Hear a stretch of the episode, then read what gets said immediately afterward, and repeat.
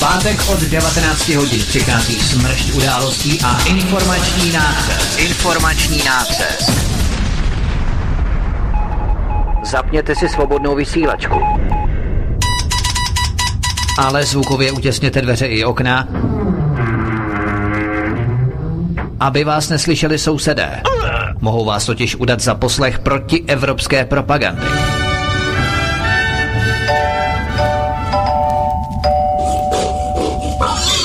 Proto buďte tuctoví, všední a hlavně nevybočujte.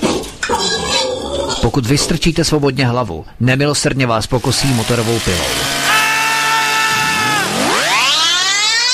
Demokracie? Ano, ale pouze ta po jejich. Proto zapalte svíčky, kupte pár plišáků a semkněte se s námi v boji proti bruselskému terorismu.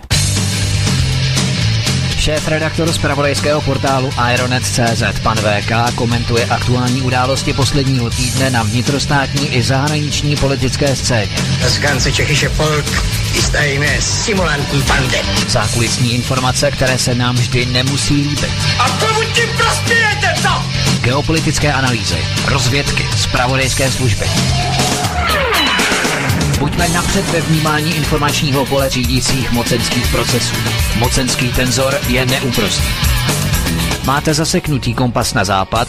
Každý pátek od 19 hodin si k nám přijďte pro nový, protože nám funguje na všechny čtyři směry.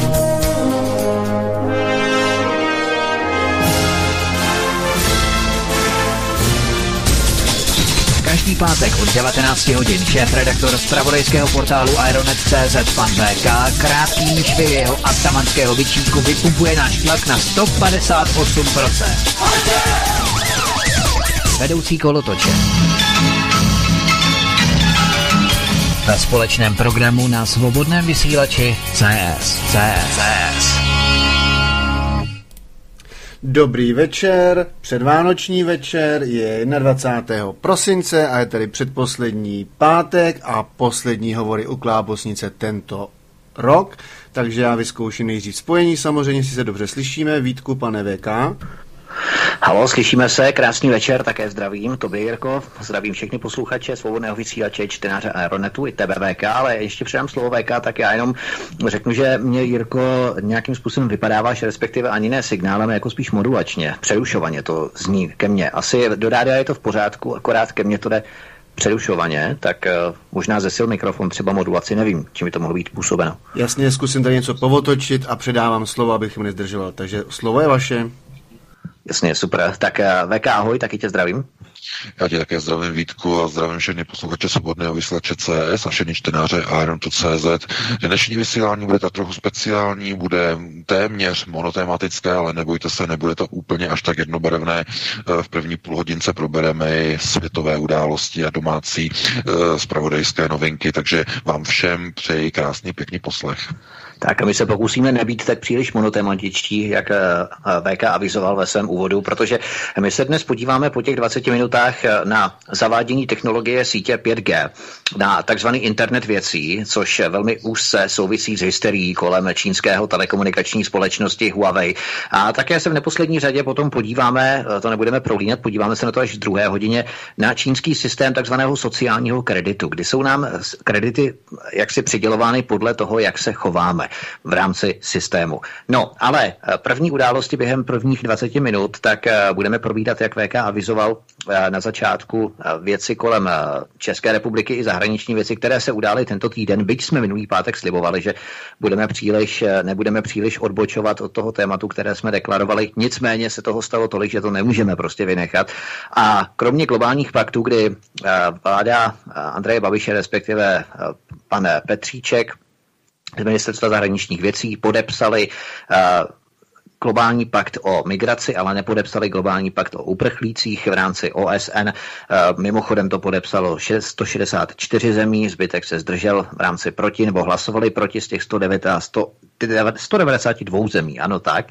Ale probereme i první událost, která se týká ryze domácí scény a to je uh, tragická událost na dole Stonava, v dole Stonava, kde zahynulo 13 horníků. Dnes právě velmi tragická událost, kor před Vánocemi, ale kdykoliv by to byla tragická událost. Ale na té celé události, když opomeneme tedy ten osobní rozměr, který je velmi tragický a všem rodinám přejeme upřímnou soustrast. Opravdu je to velmi tragická, tragická událost v dnešní době ani v České republice nebo v našich zeměpisných šířkách je vůbec s podívem, že se něco takového může stát na hromadění metanu, když v dolech fungují kontroly, jsou různé detektory, které monitorují jaksi nahromadění metanu a upozorňují na to různou detekcí signalizací a tak dále, tak se něco takového může stát. Ale další věc je ta, že 12 z těchto horníků byli Poláci a jeden Čech. Což nám evokuje události, kdy zkrachovala OKD, vyhazovala horníky, české horníky na dlažbu a Říkali nám, že v podstatě žádní horníci nemohou být zaměstnaní a teď se ukazuje, že 12 z nich byli Poláci. Tak co to má znamenat VK, co si z toho můžeme dovodit? Eh, já teď budu jenom spekulovat, eh, opravdu je to jenom moje domněnka, ale myslím si, že se jedná o takzvané agenturní pracovníky z Polska. To znamená, oni odvádějí daně v Polsku, ale jsou zaměstnáni v České republice. To znamená agenturní práce z ciziny. Eh, je to podle, myslím, jednoho paragrafu Evropské unie o zaměstnávání, takzvané přeshraniční zaměstnávání. Jo. Tady aspoň vidíte, jak funguje globalizace. To znamená, český dělník jde na dlažbu, a e, přijde místo něho cizinec, který převezme jeho pracovní pozici. A ty mzdy se, v těch se to neliší, v těch mzdách. Ty jsou prakticky de facto stejné. V čem se to liší, jsou odvody. Protože ty odvody jdou jinam. Ty nejdou České republice, ty jdou jinam. No, uh, hm, chápete. A takovéto podnikání, to je spíš takové podnikavčení, abych já řekl, uh, je vlastně jedním z hlavních pilířů toho, uh, proč mnoho firm tedy jako upřednostňuje globalizaci, protože to snižuje náklady. Jak se říká, je to takzvané katování kostů, cutting costs, to znamená snižování nákladů. A já to slyším vlastně úplně všude, jako i kolegové, tohleto kamarádi, a tohle to říkají, že je konec roku, chceme příští rok katovat kosty, katu, katujeme kosty, snižování nákladů, budeme propouštět, budeme vyhazovat, lidí je moc, lidi, nechtějí, lidi nechtějí pracovat, mají nízkou produktivitu. E, jako teď mluvím o prostě podnikatelích, kteří skutečně berou člověka jenom jako nějakou spotřební munici, to znamená na výrobu nějaké hodnoty a potom toho člověka odkopnou. A když se ukáže, že chce moc velké peníze, tak si prostě vezmou nějakého cizince, teď hodně frčí, jak se říká Bulhaři, Bulhaři, Maďa, eh, ne Maďaři, ne, ale eh, Rumuni, Rumuni, Bulharsko, Rumunsko. Jo, tohle to teď jako frčí všude, i v Německu, ve všech prostě tady těch zemích eh, je teď obrovský jakoby tlak nebo nával na takzvané katování kostu, snižování nákladů úplně všude. Takže je to tragédie, k čemu došlo na tom dole, ale zase bude nějaké vyšetřování, prošetřování, kdo za to může. No, signalizační soustava, která by měla hlásit přítomnost e, metanu jenom při mírném zvýšení, okamžitě začnou ty senzory pípat a pískat, to, jako, to, se, to se nedá přeslechnout. Nicméně dá se uvažovat a dá se spekulovat a není to asi zřejmě daleko od pravdy, že tam byly zanedbány finanční předpisy, eh, teda finanční bezpečnostní předpisy z návazností na finance, protože se jedná o důl OKD. Pana Bakaly. No dnes už ne samozřejmě, dnes on už za to nenese zodpovědnost, ale některé věci, které tam byly nastavené, tak se může ukázat, že nefungovaly, nebo byly zastaralé, nebyly zkontrolované, Eh, víte, že v těchto těch dolech je velká prašnost. Obrovská. Takže ty senzory, které tam hlásí přítomnost toho metanu, musí být čisté. Když jsou zanesené tím prachovým popílkem, tím, tím uhelným popílkem, tak eh, ty průduchy, pro, které, kterými vlastně ten metan, když se uvolní z horniny, tak do těch průduchů toho měřáku prostupuje a tím spouští ten senzor. Když je Eh, tím uhelným prachem ten senzor zanesený, tak nefunguje. Chápete? Já jsem potom zrovna teď četl asi tři hodiny zpátky diskuzi a tam eh, horníci se o tom bavili, jako jo, na diskuzi, že tohleto A kdo má za to zodpovědnost? A tam jeden píše, no to už se nečistilo nejméně pět let. No, tam píše jeden. Pět let. No a to byl ještě kdo majitelem? No ještě pan Bakala. Ne? Takže ano, bude se to prošetřovat. Teď mají všichni majitelé těch dolů a ti zodpovědní pracovníci stažené půlky, obrazně řečeno, a nejenom obrazně, ale doslova, protože teď se bude hledat vyník. No a samozřejmě je tam problém. Protože tohle je mezinárodní průser, dámy a pánové. Tam totiž nezařvalo 12 českých občanů, nad kterými se zavře hladina a politici v Praze to zakopou takhle pod koberec a ňu, ňu, ňu, ču, ču, ču, a dají nějaké očkodné rodinám a tím se to, jak, jak se říká, uzavře. Ne, ne, ne. Tam zařvalo 12 Poláků. A Poláci budou chtít krev. Budou chtít, aby se kutálely hlavy. Rolling the hats. To chtějí. A e, proto se k tomu vyjadřoval i premiér Babiš. Všichni jsou na koni, všichni jsou z toho úplně pryč, protože budou muset něco vysvětlovat. A co budou vysvětlovat? No něco, co se ani vysvětlit nedá. Že tam byly brutálně zanedbané předpisy. A teď začne někdo vrtat do toho, proč to byli Poláci, proč to nebyli Češi. No jo, agenturní práce, agenturní pracovníci. Co tam vlastně vůbec dělali? Teď, či to byla zodpovědnost, jestli někdo z těch zaměstnanců měl v rámci kontroly kontrolovat, jestli něco funguje nebo nefunguje, nebo někdo z nadřízených ze zhora. Víte, že jak to funguje na těch dolech, to jsou takové ty dvě kasty lidí. To jsou ti, kteří dělají dole, kteří normálně těží, těží, těží, a pak jsou tam skupiny zaměstnanců, kteří nikdy nesfárali dolů pod zem. Nikdy v životě. Jsou to jenom takové ty kancelářské myšky, které jenom odškrtávají eh, kontrolní a bezpečnostní BZPčka bylo kontrola provedená, toto, toto, toto to, a razítka hotovo a nikdy se tam dolů skutečně nepodívají na tu šachtu. No, takže však známe, jak se říká, známe vlastní lidi, jak to, jak to chodí, jak to funguje. Takže ano, bude se prošetřovat, vyšetřovat, je to tragédie, nicméně vzhledem k tomu, že to je mezinárodní incident, tak to bude mít velice široké a daleké dosahy. Takže tímto bych to asi uzavřel a vrátil bych tě slovo Vítku. Tak přejdeme na další událost, která vévodila veškerým eh, světovým médiím tento týden, a to jsou globální pakty o uprchlících a globální pakty o migraci, které se podepsaly. Eh, z nich Česká republika podepsala pouze jeden, a to globální pakt o migraci, ale pouze o uprchlících Česká republika nepodepsala, respektive se zdržela, ba ho přímo podpořila, teď přesně nevím, VK to upřesníš, v úterý a ve středu, to znamená 11. 12 pardon, ano, ne, 17. 18. to byl minulý týden, 18. Eh, 19. tady. Tak eh, jakým způsobem to probíhalo VK a co si z toho můžeme odvodit eh, v rámci dalšího směrování vývoje České republiky ve vztahu k uprchlické krizi a přijímání krimigrantů? No tak eh, v pondělí proběhlo první hlasování, to bylo hlasování o globálním paktu o uprchlících a ministr Tomáš Petříček, ministr zahraničí na zasedání v New Yorku hlasoval pro aktivně. Eh, bylo to zdůvodňované tím, že se jedná de facto o zprávu Vysokého komisaře OSN pro uprchlíky a že mm, eh, vláda pověřila ministra zahraničí Petříčka, vláda přímo to udělala, to znamená pověřila ho, aby hlasoval pro tento dokument. A zdůvodněním bylo, eh, nebo byla tam historická konotace, že přece čeští uprchlíci z roku 68 a 69 utíkali na západ po takzvané sovětské okupaci nebo po okupaci e, spojeneckými armádami Varšavské smlouvy tehdy.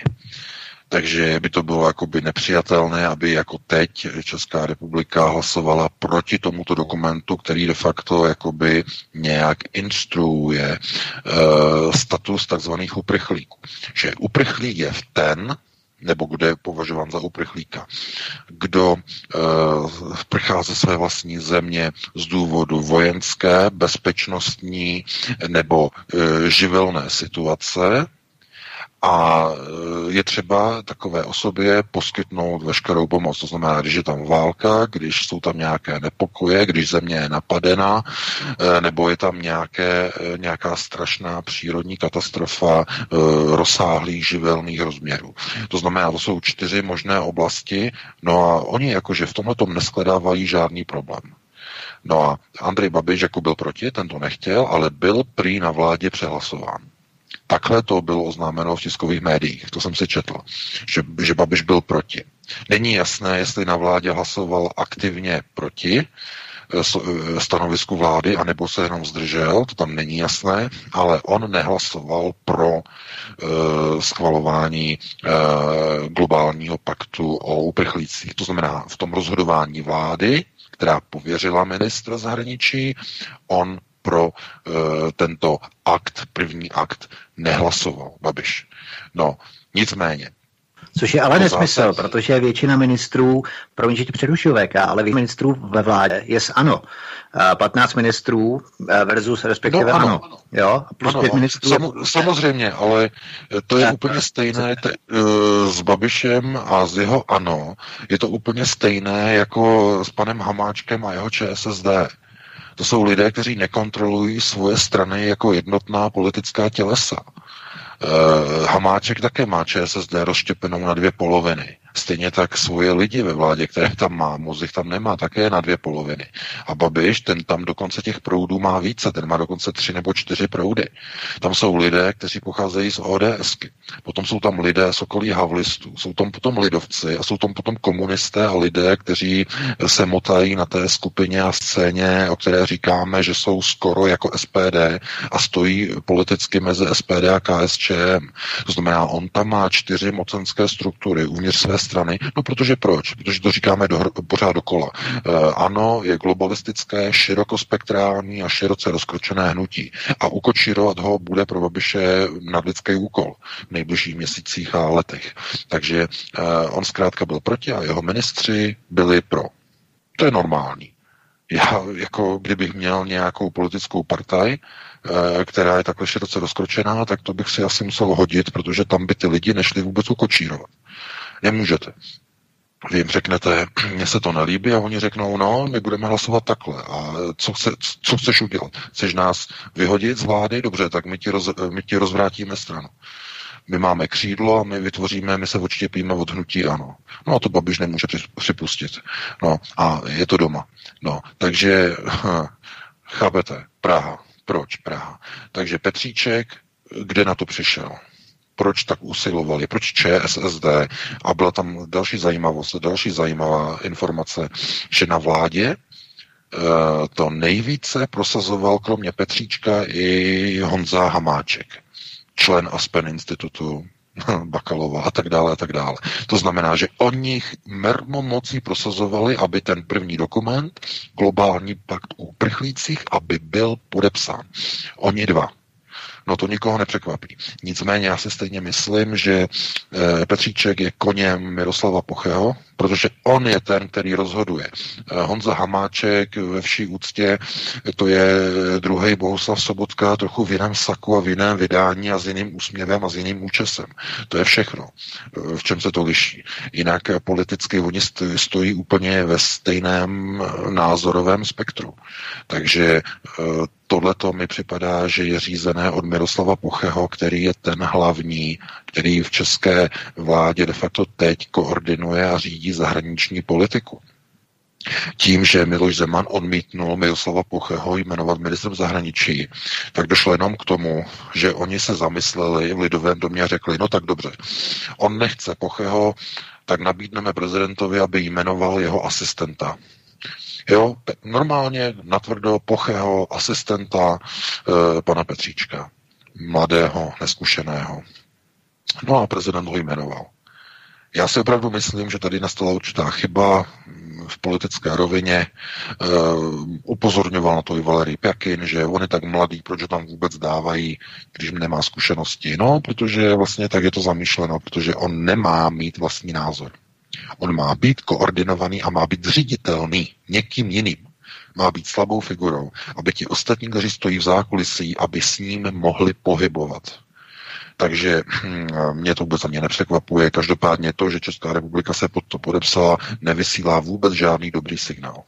No a ten druhý pakt, eh, globální pakt o migraci, který byl hlasován v OSN ve středu, tak tam už konečně zapad pámbu eh, česká vláda, respektive opět minister zahraničí hlasovali proti aktivně proti spolu s Izraelem, Spojenými státy, Polskem, myslím Maďarskem, asi čtyři země to bylo, no pět, které byly aktivně proti. No a Slovensko hm, nehlasovalo pro, ale jenom se zdrželo. To je takové zajímavé. To znamená, ani ryba, ani rak, tak na půl. A to by bylo na jinou diskuzi, na to nemáme teď čas, eh, protože tam jsou různé přesahy, proč zrovna takhle to muselo být udělané. Nicméně já jsem o tom psal článek, že kdyby byla trochu jenom eh, jiná situace, to znamená, kdyby eh, byla nějakým způsobem migrace eh, nebo odpor proti uprchlíkům, kdyby byl stanovený jako, že je nežádoucí a bylo by to v zájmu, řekněme, celého nastavení pražské politické scény, No tak by to bylo normální, to znamená, oni by se nějak dohodli, jenže Praha je rozpolcená mezi dva stojany, mezi dva svícny, je rozpolcená mezi sionisty a je rozpolcená mezi chasidy.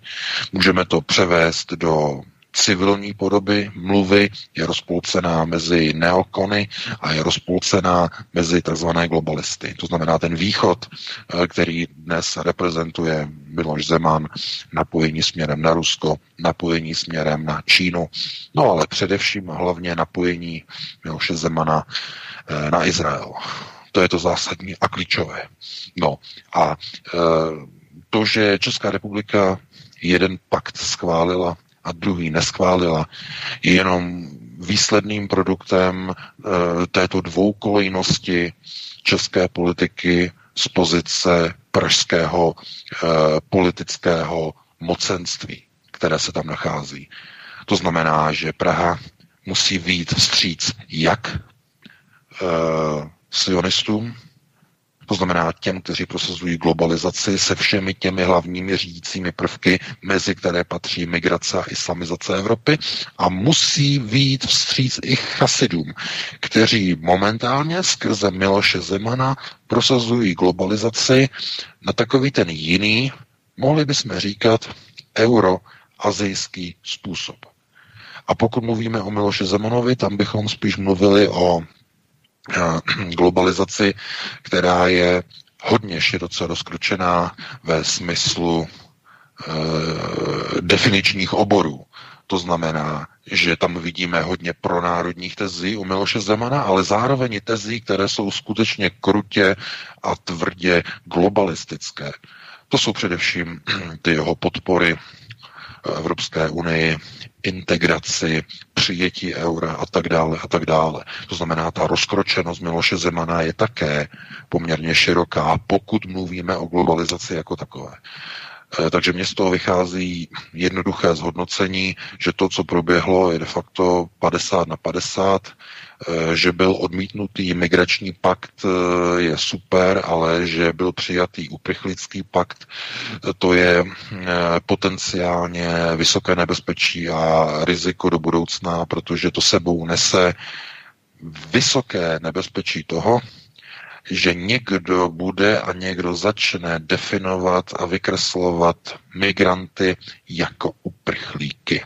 Pokud někdo bude vykreslen jako jenom migrant, tak nebude moci dostat azyl. Ale když se najde důvod, proč prchá ze své země, že třeba někdo ho tam vystrašil, tak okamžitě z něho bude udělaný uprchlík a bude potom těžké pro Českou republiku říkat, my nebudeme toho člověka přijímat, protože budou všichni eh, světoví partneři argumentovat, no proč jste tedy ale hlasovali v OSN pro globální pakt o uprchlících. Takže to bude nevysvětlitelné. No, zatím se všichni spolehají na to, že k tomu nikdy nedojde, že se podaří při e, zachycování uprchlíků vždycky prokázat, že jsou skutečně uprchlíci a že se nikdo nebude dostávat do Evropy na základě nějakého jiného migračního étosu. Nicméně podívejte se na to, jak to vypadá v Itálii. Tam oficiálně dnes není ani jeden ekonomický migrant, všichni jsou tam uprchlíci. Úplně všichni.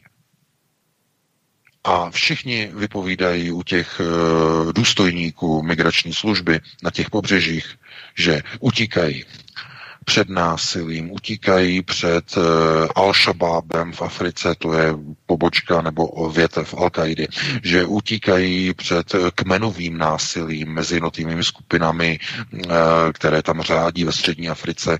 To znamená, uh, ženy vypovídají, že zase pro změnu uh, utíkají před domácím násilím. Eh, před takzvanými sektářskými rituály a tak dále, a tak dále. Tohle to všechno oni tam uvedou do těch dokumentů a už jsou z nich okamžitě uprchlíci. A bude velmi těžké potom se bránit jejich nasunutí třeba do České republiky ze strany české vlády tím, že bude říkat, že oni jsou migranti, když oni nejsou migranti a oni jsou oficiálně uprchlíci. Oni budou říkat, my utíkáme z naší země stejně jako vy, čeští občané a slovenští, jste utíkali v roce 68 před okupací. U nás také se střílí. Akorát to není ruská armáda, ale jsou to povstalci z Al-Shabaabu. To znamená ze skupiny, které je napojena na Al-Qaidu. Řeknou ti z, z Nigeru, eh, ti, ti černoši, kteří utíkají. No, takže tohle je nebezpečný proces. Jenže chápete, Praha jedna polovina židé s malým že, druhá polovina židé s velkým že.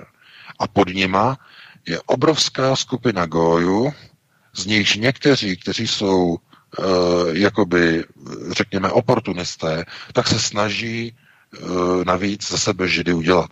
To znamená provést proces takzvaného chazariátu, to znamená udělat za sebe židy. No, a přitom de facto se jakoby připojují jenom pouze k takzvané satanově synagoze. To by bylo na jinou diskuzi, na to opravdu nemáme čas, to bychom zase zacházeli do velkých detailů. Já ti vrátím slovo, Vítku, a pustili bychom se hned do dalšího tématu. Dobře, pustíme se tady do našich eh, hlavních témat. Eh, které máme naplánované na dnešní večer a které jsme i plánovali, respektive avizovali minulý pátek. Eh, totiž a my tu v podstatě začneme od Huawei a druhou hodinu se potom přesuneme na ten čínský systém sociálního kreditu, takzvaný, který s tím velmi úzce souvisí. Spravodajské služby pěti zemí uzavřely dohodu o sledování, sdílení a vyhodnocování telekomunikačních dat. Tato aliance pěti zemí se nazývá Five Eyes, čili pět očí, a tvoří Spojené státy americké, Velká Británie, Kanada, Austrálie a Nový Zéland.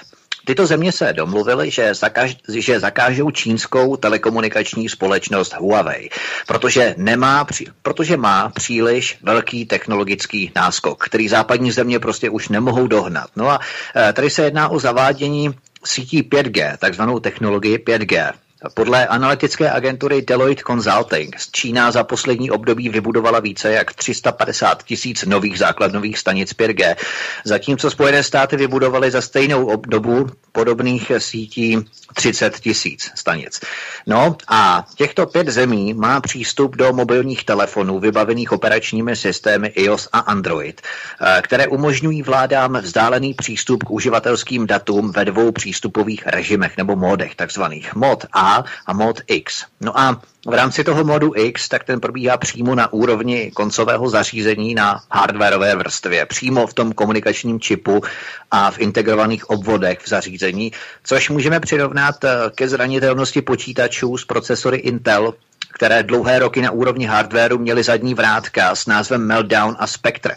No a e, tam v podstatě speciálně upravený program spuštěný na těchto procesorech Intel získal plný přístup k systému na úrovni jádra procesoru.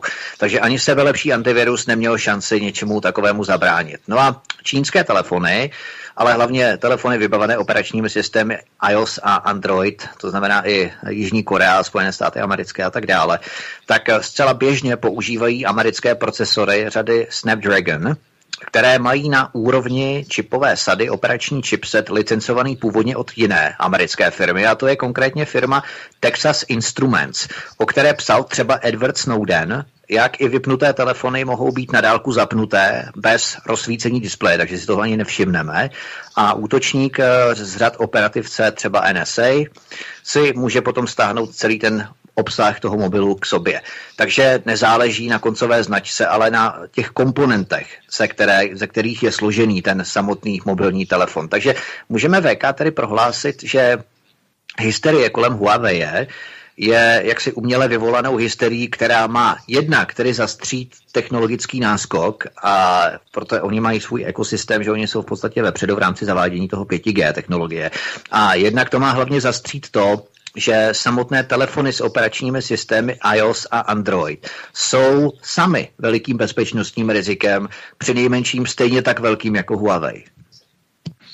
No, tak eh, tohle je eh, zase naprosto důležité říct, vlastně, co to dneska jsou vůbec eh, mobilní telefony nebo chytré telefony. Málo kdo si to uvědomuje, ale de facto dnešní telefon je počítač plnohodnotný a opravdu brutálně výkonný počítač ve vaší kapse. Mnoho lidí totiž považuje dnes telefony jako za, eh, řekněme, trošku zvětšené verze bývalých telefonů, těch hloupých, obyčejných, které se prodávaly před 20 lety. A jinak jakože v tom není rozdíl. Kromě toho, že tady je tam dotekový displej a má to lepší grafiku a můžou se na tom třeba spouštět filmy a streamovat videa ale to je velký zásadní omyl. E, dneska každý počítač má v sobě e, normálně ty nový e, procesory typu Snapdragon nebo Kirin, jsou, to jsou osmijádrové procesory, které mají frekvenci taktování až někde na úrovni 3, 3 GHz. To jsou, to jsou de facto výkony stolních počítačů. To je něco neuvěřitelného a e, to je v podstatě přenosný počítač, který máte v kapse. No a když máte v kapse přenosný počítač, tak automaticky to sebou nese ta samá rizika jako na běžném normálním počítači.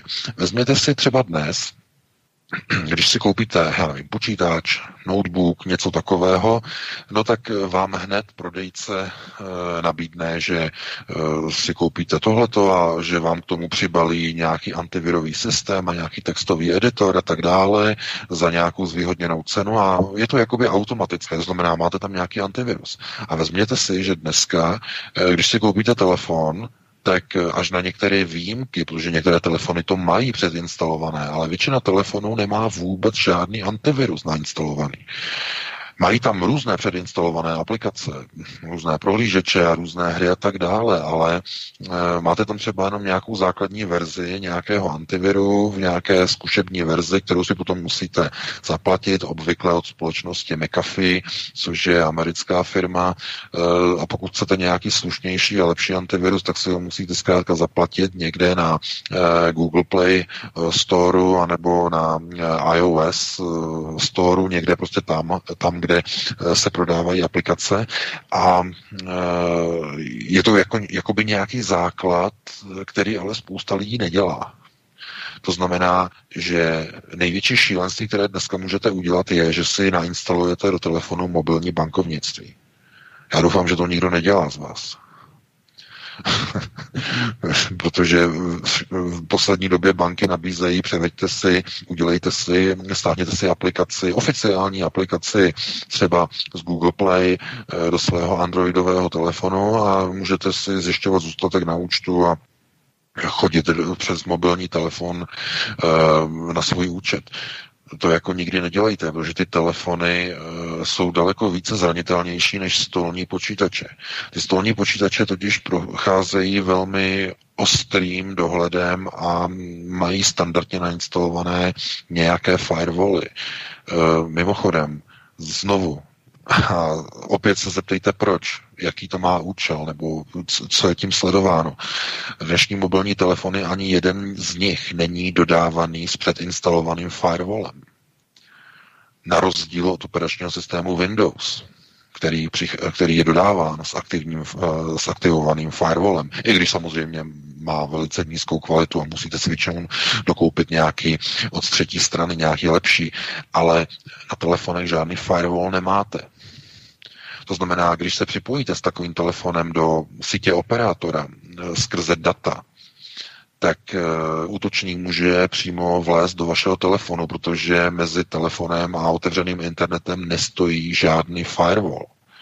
Operátoři to řeší dnes tak, že mají vlastní firewall, oni tomu říkají transparent firewall, který jim běží někde na jejich gateportech eh, v rámci serverů eh, ISP operátora. To znamená, tam oni někde filtrují nějaký ten trafik, aby viděli, jako jestli tam někde neprobíhá nějaký útok, ale účinnost těch firewallů je někde okolo 5% byl článek na PCNet, kde vlastně testovali tyhle ty takzvané transparentní firewally, které používají operátoři a úspěšnost průniku byla více jak 90% pro útočníky. Takže mnoho lidí dneska vlastně používá nebezpečný nástroj, když ho nosí v kapse eh, jako každý den a mají tam bankovní přístupy a všechno, protože ty telefony samy o sobě nejenom, že můžou být zranitelné na úrovni hardwareu. Nejenom, že můžou mít bezpečnostní díry na úrovni operačního systému, ale doslova eh, je to počítač, který je připojený do internetu bez jakéhokoliv antiviru a hlavně bez jakéhokoliv firewallu. To jsou dnešní v uvozovkách chytré mobilní telefony. To znamená, to je něco neuvěřitelného. No a neprobíhá žádná osvěta lidé, aby toto věděli, aby se o tom, o tomto mluvilo, eh, že nosíte v kapse de facto počítače, to nejsou vůbec žádné telefony. Dokonce je taková zajímavá věc. Teď jsem zrovna eh, se díval na zajímavou analýzu, průzkum, eh, kdy mezi americkými uživateli telefonu dělali průzkum jako časového využití telefonu, dnešních chytrých telefonů. No, ukázalo se, že telefon, nebo to, čemu říkáme dnes chytrý telefon, je využitý k telefonování, k primárnímu účelu méně než z jednoho procenta veškerého času a životnosti telefonu, který ten telefon bude ve vašem vlastnictví mít. Méně než jedno procento veškerého využitelného času. To znamená, vy budete mít ten telefon podle toho, jak rychle střídáte telefony, třeba tři roky. Potom ho hodíte do šuplíku, koupíte si novej nebo někde zrecyklujete, to je jedno. A za ty tři roky veškerý čas, kdy ten telefon budete mít a e, natočíte na tom telefonu aktivního používání, kdy máte rozsvícený displej a kdy ho máte v ruce jo, to se počítá, tak e, budete mít třeba 4 tisíce nebo 5 tisíc hodin využívání toho telefonu s aktivním displejem, že tam si třeba hrajete nějaké hry, nebo sledujete filmy, nebo čtete poštu a tak dále, a tak dále. Tak z tohoto objemu času aktivního používání telefonu se telefon používá k volání a telefonování z méně než jednoho procenta tohoto objemu času. To znamená, že to už nejsou telefony, to je pouze jenom jakási dodatečná funkce toho zařízení. Toho přenosného počítače, co máte v kapse, to je jenom dodatečná funkce, která jenom z jednoho procenta je využívána, nebo dokonce méně, tam bylo 0,98. To znamená, z necelého jednoho procenta je telefon, moderní mobilní telefon, smartphone využíván k telefonování z méně než jednoho procenta.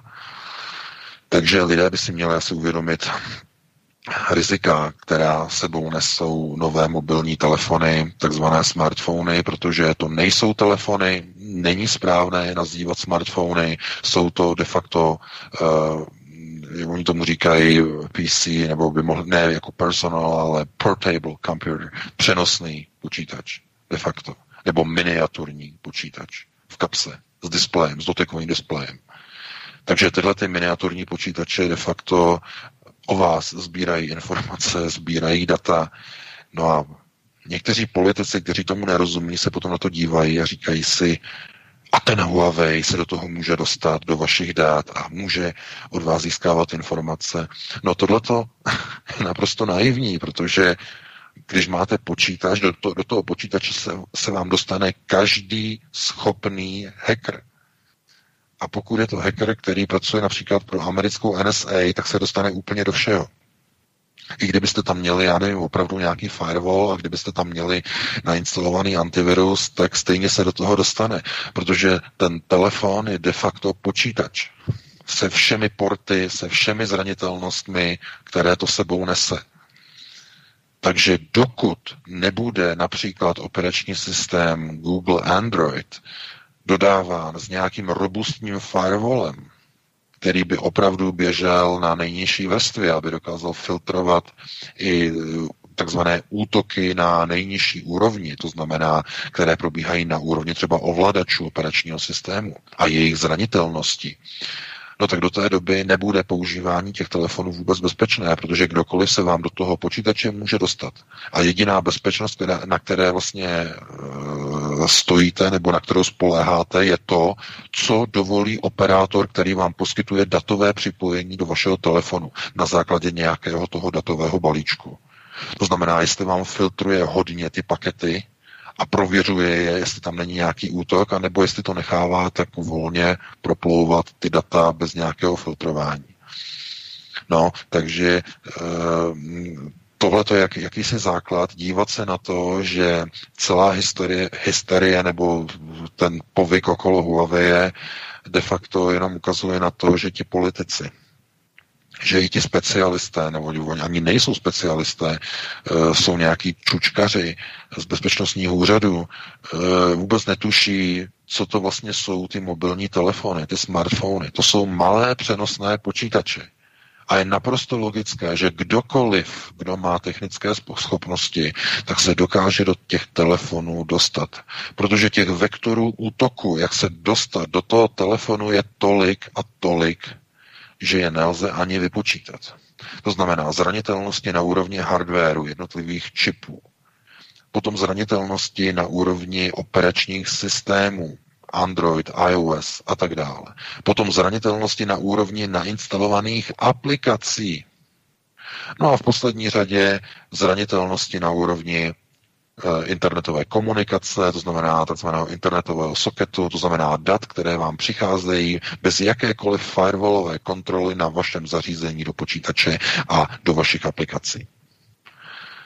To znamená, jestliže útočník zjistí jakoukoliv zranitelnost nějaké běžně používané aplikace, která třeba má neošetřený, uh, já nevím, má neošetřený, neošetřený vstup dat z internetu, to znamená, využije speciálně naformátované pakety, které způsobí takzvané e, přetečení nebo spadnutí aplikace, e, přepsání paměti a spuštění závadového kódu například.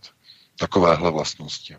No, jako to bylo popsáno vlastně v tom článku e, v té reportáži na CBS, jak oni vlastně dokážou útočit a ovládat počítače na dálku.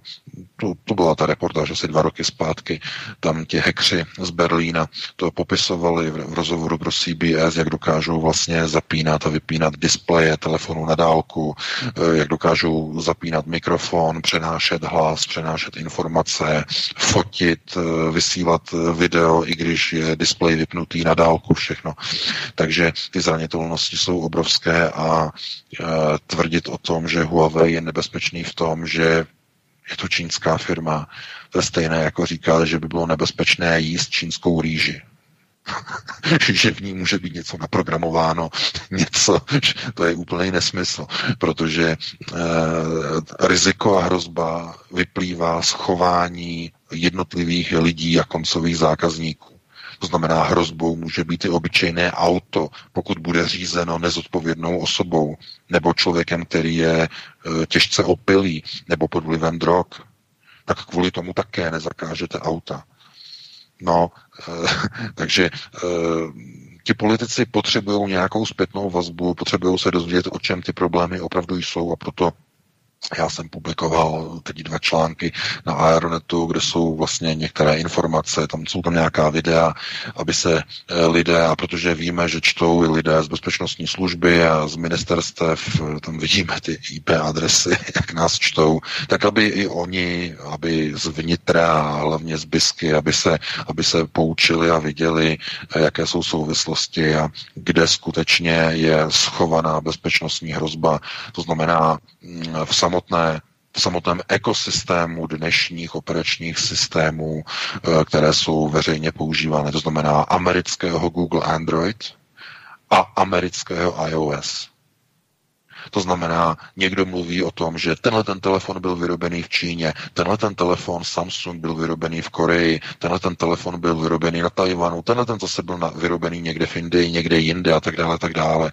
Ale to je naprosto nepodstatné, protože jestliže máte na tom telefonu nainstalovaný americký operační systém od společnosti Google, což je Big Brother, který sbírá o vás úplně všechno, dokonce i to, co nevíte, a odesílá s vaším souhlasem, který, který musíte odsouhlasit při aktivaci telefonu, že o vás bude sbírat. A to, že máte nainstalovaný na uh, Apple, Applech uh, iOS, uh, kde je prováděno to samé, tak to nechává politiky a bezpečnostní experty úplně klidnými. Přitom to je to největší nebezpečí a největší hrozba. Pokud máte takovýto konglomerát, který propojuje de facto mobilní telefony s celou infrastrukturou a s celým ekosystémem jedné jediné společnosti na světě, která je hegemon, znamená Google, tak to představuje bezpečnostní hrozbu číslo jedna. Jenom si představte, že by Google tím, jakým hegemonem je dnes, kdyby měl čínské majitele, Představte si to. A pozor, ono to není daleko od reality. To jsou, protože teď proběhly zrovna na Bloombergu informace, že Čína se zajímala minulý rok o koupy společnosti Google. Že se zajímala. A Čína má tak obrovské peníze, že by dokázala Google koupit. Otázkou je, jestli by to dovolili americké federální orgány které by to z bezpečnostních důvodů, podle mého názoru, zakázali. Nedovolili by tu transakci. Nicméně, eh, tady aspoň vidíte to pokrytectví, eh, kdy záleží na tom, ani ne, jaká je technologie v rukách vlády nebo v rukách eh, bezpečnostních složek, jestli prezident má telefon od společnosti Apple nebo od Huawei, na tom ani nezáleží konec konců, ale záleží na tom, kdo je majitelem výrobce telefonu, nebo kdo je majitelem výrobce operačního systému. To je to hlavní, co dneska všechny zajímá. To znamená, můžete si to úplně e, převést e, do jiné řeči. Když vás špehuje americký partner, je to pro české bezpečnostní služby v pořádku. Když vás špehuje Google každý den, je to v pořádku. Když vás špehuje Apple Eh, pan Tim Cook, je to v pořádku, ale běda, běda, jak byste měli telefon, který je vyrobený v Číně, i kdyby měl v sobě nainstalovaný, já nevím, nějaký pozlacený americký software, tak je to hned problém, protože se řekne, a ty Číňani tam určitě do toho telefonu něco dali. My nevíme co. My nevíme, co by to mohlo být, ale určitě tam něco namontovali, a ten telefon není bezpečný. Takže je to samozřejmě politická objednávka, je to politický marasmus, který navíc přechází do marasmus nebo do marasmu technologického, protože každý, kdo se trochu o technologie zajímá, tak mu musí dojít, že tím největším kostlivcem, tím největším slonem v porcelánu, který dělá obrovský poprask a obrovskou spoušť v představách o bezpečnosti, jsou dvě společnosti, Google a Apple. Dvě americké společnosti, které ovládají, no můžeme říct, 100 100% trhu, celosvětového trhu s operačními systémy na všech mobilních zařízeních. Ještě donedávna e, bylo možné koupit telefony eh, s, se třetím operačním systémem Windows nebo Windows Mobile, tak myslím se to jmenovalo, nebo Windows Phone, to už je dávno pryč, to zkrachovalo, takže to skončilo a dneska de facto mm, jediné telefony, které můžete koupit, tak jsou telefony buď na platformě iOS, anebo s Androidem. Nic jiného dneska, až na výjimky někde v Číně, nějaké třetí uh, věci, které nejsou rozšířené třetích firm, tak zkrátka nic jiného nekoupíte. A jestliže máte nainstalované aplikace na těchto platformách, na, které jsou bezpečnostně děravé, jenom si všimněte, jak často vycházejí aktualizace na Androidy, jak vycházejí často aktualizace na iOS, pokud máte Apple telefon, tak víte, že vždycky minimálně tak čtyřikrát, pětkrát, šestkrát do roka vyjde nová verze iOS, která něco zase opravuje. Zase něco, co, co byla bezpečnostní díra minule, zase to opravuje. A to jsou jenom ty věci, na které oni přijdou. A nebo které oni mohou opravit.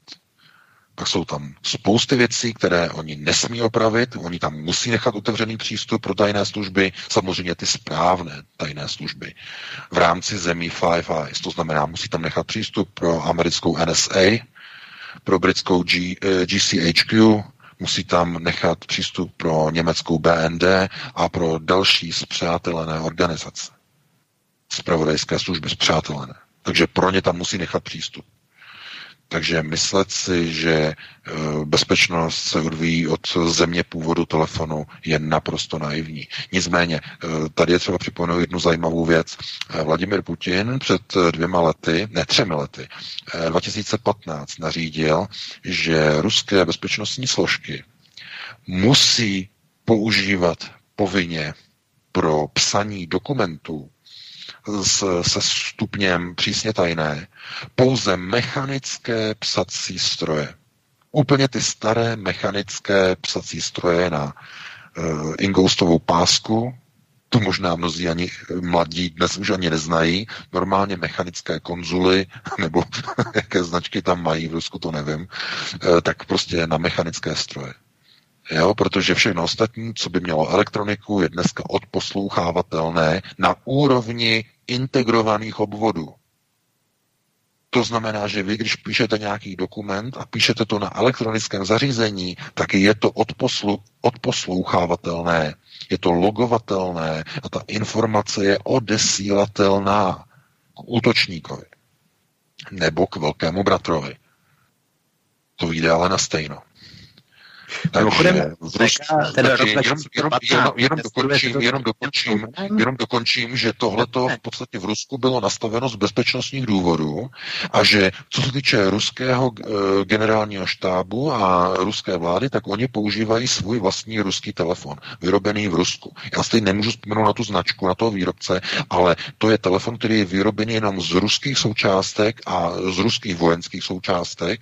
Eh, je to také dotykový telefon, ale jede na něm ruský operační systém, je vyrobený v ruské eh, firmě a jsou v něm jenom ruské součástky. Eh, a to používají státní zaměstnanci na těch eh, exponovaných pozicích, na těch exponovaných místech.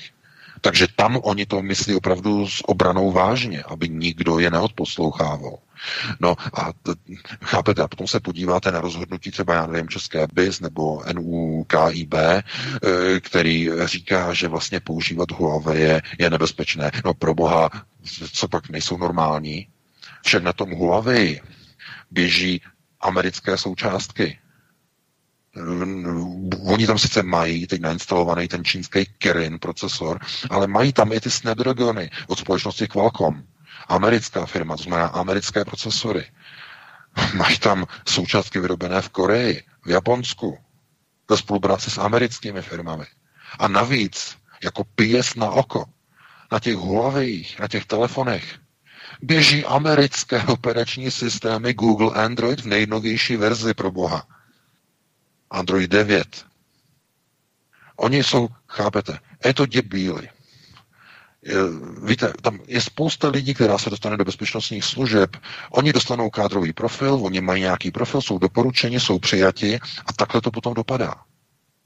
Zkrátka to je všechno na objednávku. Američtí partneři zavolají z ministerstva zahraničí anebo obrany, zavolají na pr- do Prahy na americkou ambasádu. Tam to dají do svodky a pošlou to do Strakovy akademie.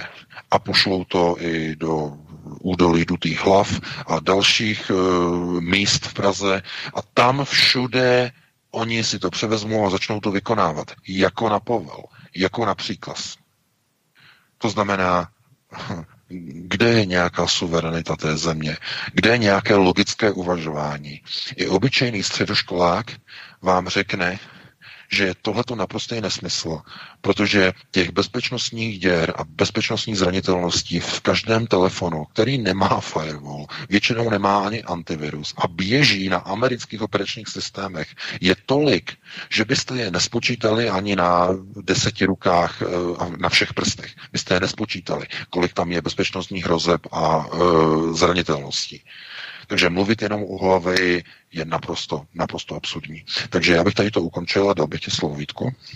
Jasně, my budeme končit hodinu. Já se jenom eh, VK jsem se tě chtěl zeptat v roce 2015, kdy Vladimír Putin deklaroval tuto vyhlášku psát na psacím stroji, tak neschoduje se to právě s tím rokem, kdy byl, eh, kdy Edward Snowden eh, utekl do Ruska a v podstatě o něm odkryl ty záležitosti ohledně systému, amerických systémů a jejich možností a od té doby to bylo. Neschoduje se to s tím časově, nebo to bylo? Ano, ano, ano, ano, s, s, s, ono se to shoduje, shoduje se to, nevím přesně na, jak, na jakou dobu, ale to rozhodnutí přišlo tak nějak eh, v podobné, ve stejné době, takže eh, to samozřejmě, oni se dozvěděli od Snowdena všechno, všechny podrobnosti. Oni s hrůzou zjistili, eh, že dokonce no něco neuvěřitelného, že v sovětském tehdy ještě v Sovětském svazu a potom, když skončil Sovětský svaz, eh, tak v polovině nebo do poloviny 90. let byly do Ruska dováženy kalkulačky, normálně spotřebitelské kalkulačky, no, právě od společnosti Texas Instruments.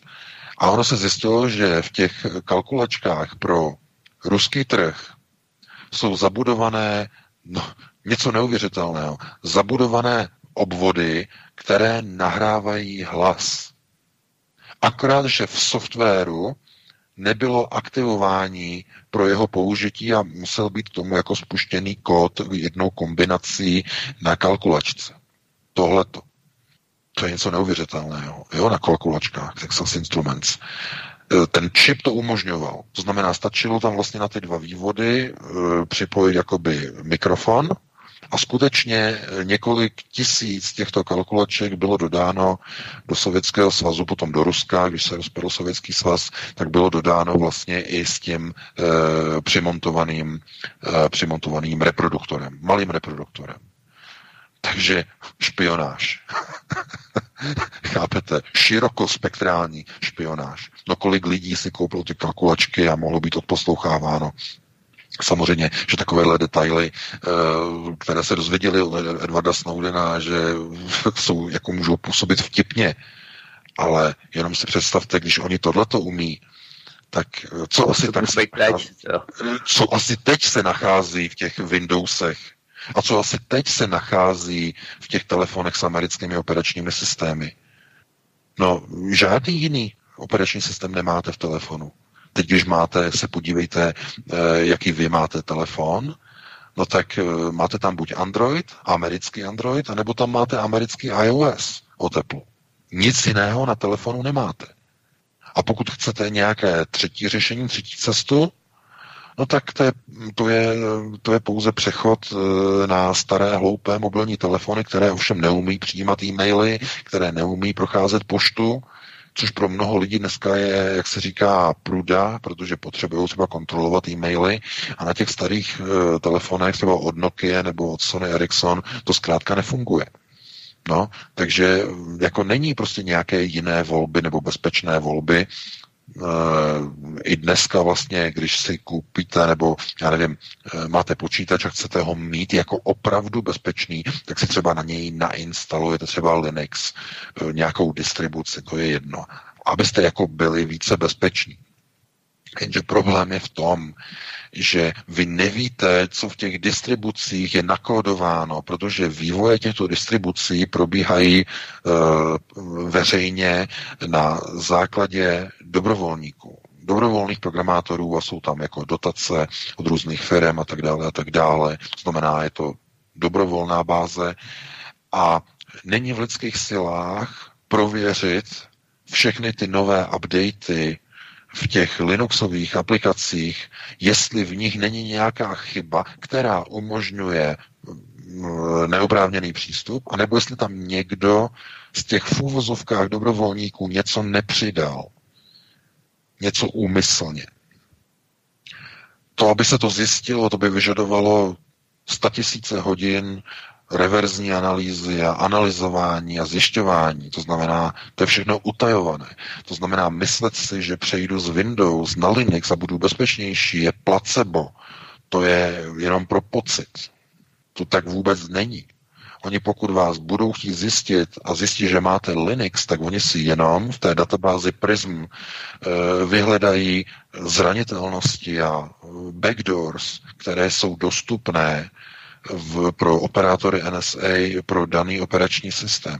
Takže oni si zjistí Linux Mint má momentálně 11 zadních vrátek.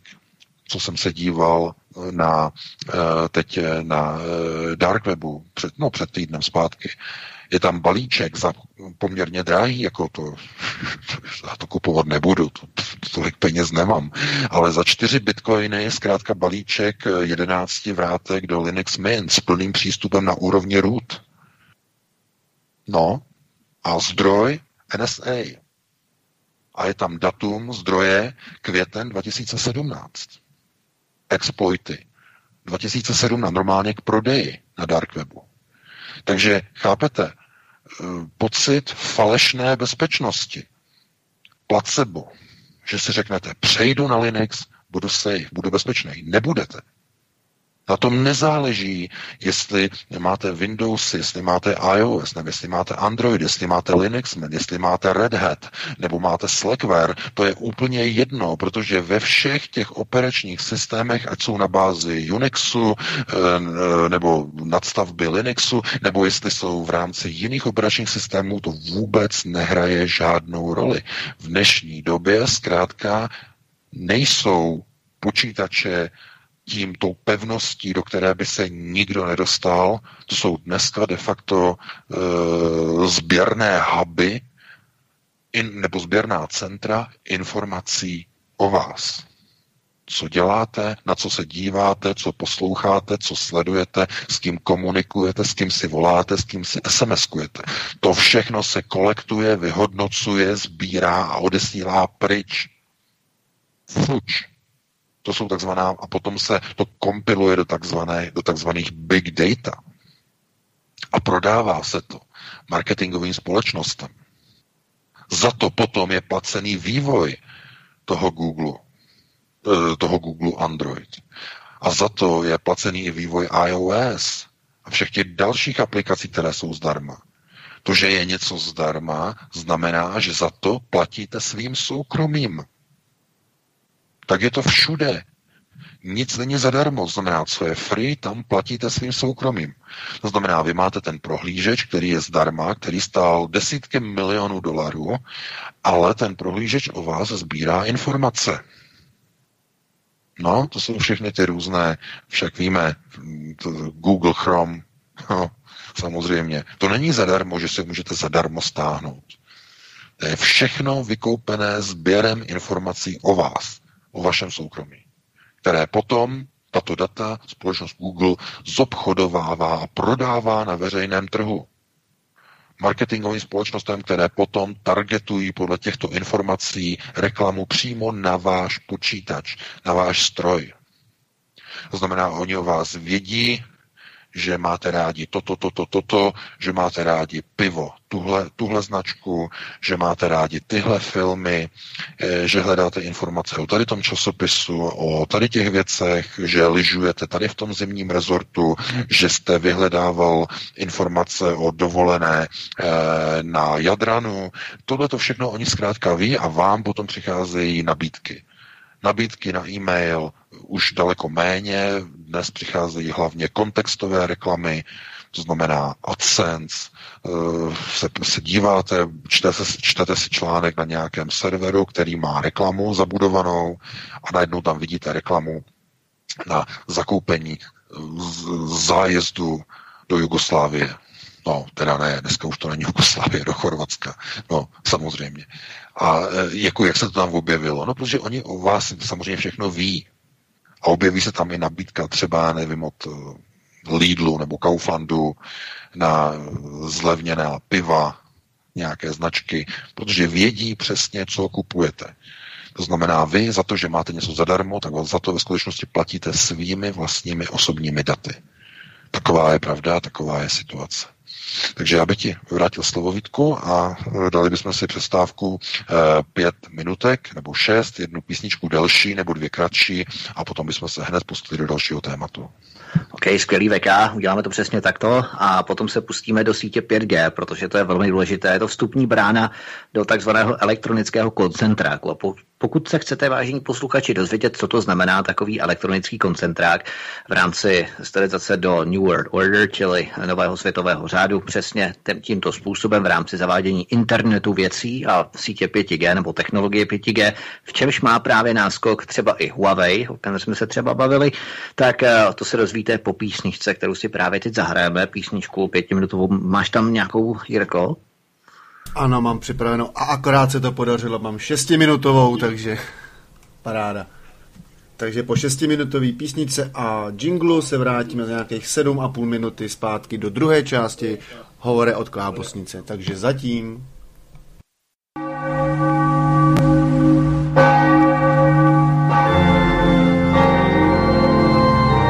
Také byste rádi věděli, kam půjdou naši politici na zasloužený odpočinek ke spánku na věčnost? Přímo z poslanecké sněmovny přes americkou ambasádu až do strašnického krematoria. Pojď stoupat jak dým až tam, kam jen ptáci mohou Chceme je nechat sedět v poslanecké sněmovně tak dlouho, abychom jim házeli my lístky do urny, než v té urně skončí oni sami. Co takhle jim dát do rukou hrstku tabletek Viagry?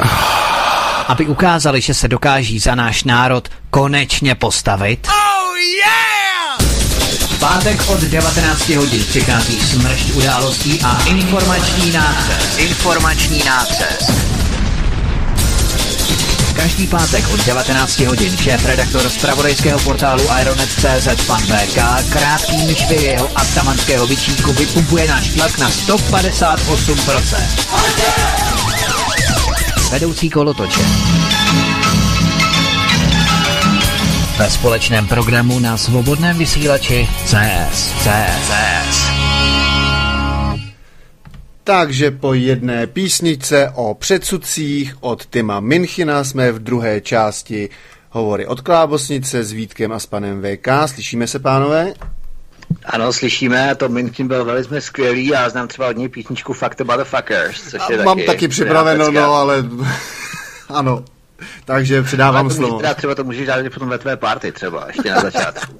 ale pustil jsem to kvůli textu, protože tam zpívá velice zajímavý a velice pravdivý text, takže předávám slovo, je to vaše.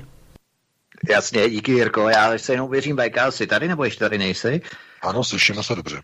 Super, tak fajn. Takže budeme pokračovat dál v našem pořadu. A předtím, než se ještě dostaneme k čínskému e, sociálnímu systému, kreditnímu systému nebo systému sociálního kreditu, tak bychom to spíš měli nazvat, tak se podíváme na technologii 5G, protože to s tím velmi úzce souvisí. E, my jsme se tu bavili o síti 5G, ve které má Huawei velký náskok, která má zastřešit, tato síť nebo technologie 5G má zastřešit takzvaný internet věcí.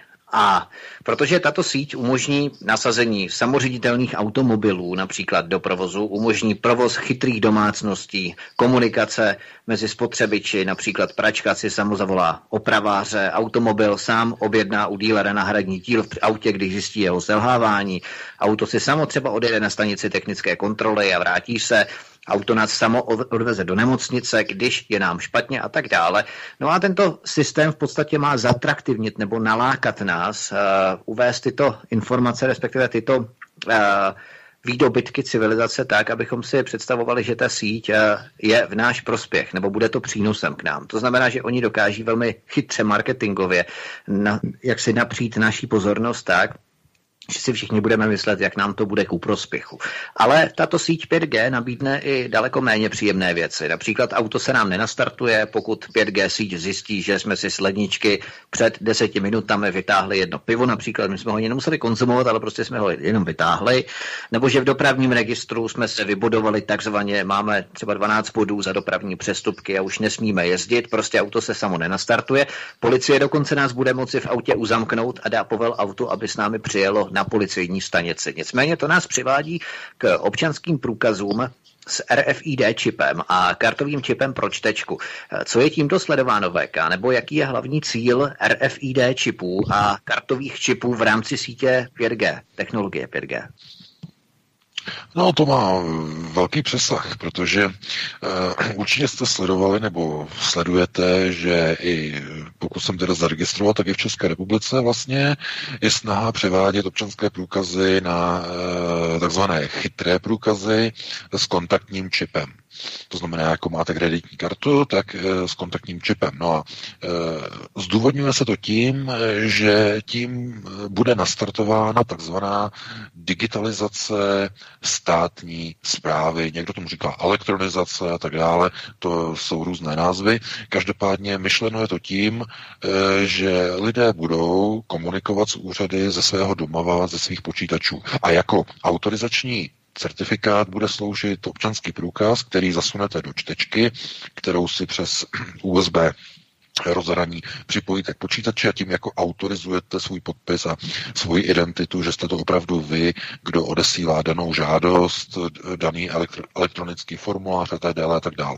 Ta myšlenka samozřejmě je v pořádku, nebo ta elektronizace jakoby Eh, jde s dobou v rámci 21. století, když si můžete objednávat eh, zboží online eh, z obchodu a můžete si jídlo objednávat online z obchodu a oni vám ho přinesou, tak proč byste nemohli třeba i komunikovat se státní zprávou elektronicky. V tom jako není ten problém, možná i volby, že by mohly být, samozřejmě politici, politici to nechtějí, volby po internetu, protože by byla moc vysoká účast nerozhodnutých voličů nebo těch, kteří jsou pohodlní, no a pohodlní voliči jsou nebezpeční. Eh, jak eh, říkal eh, svého času ještě No, teď se nemůžu vzpomenout na jeho jméno, já si na to vzpomenu a teď si nemůžu vzpomenout. No.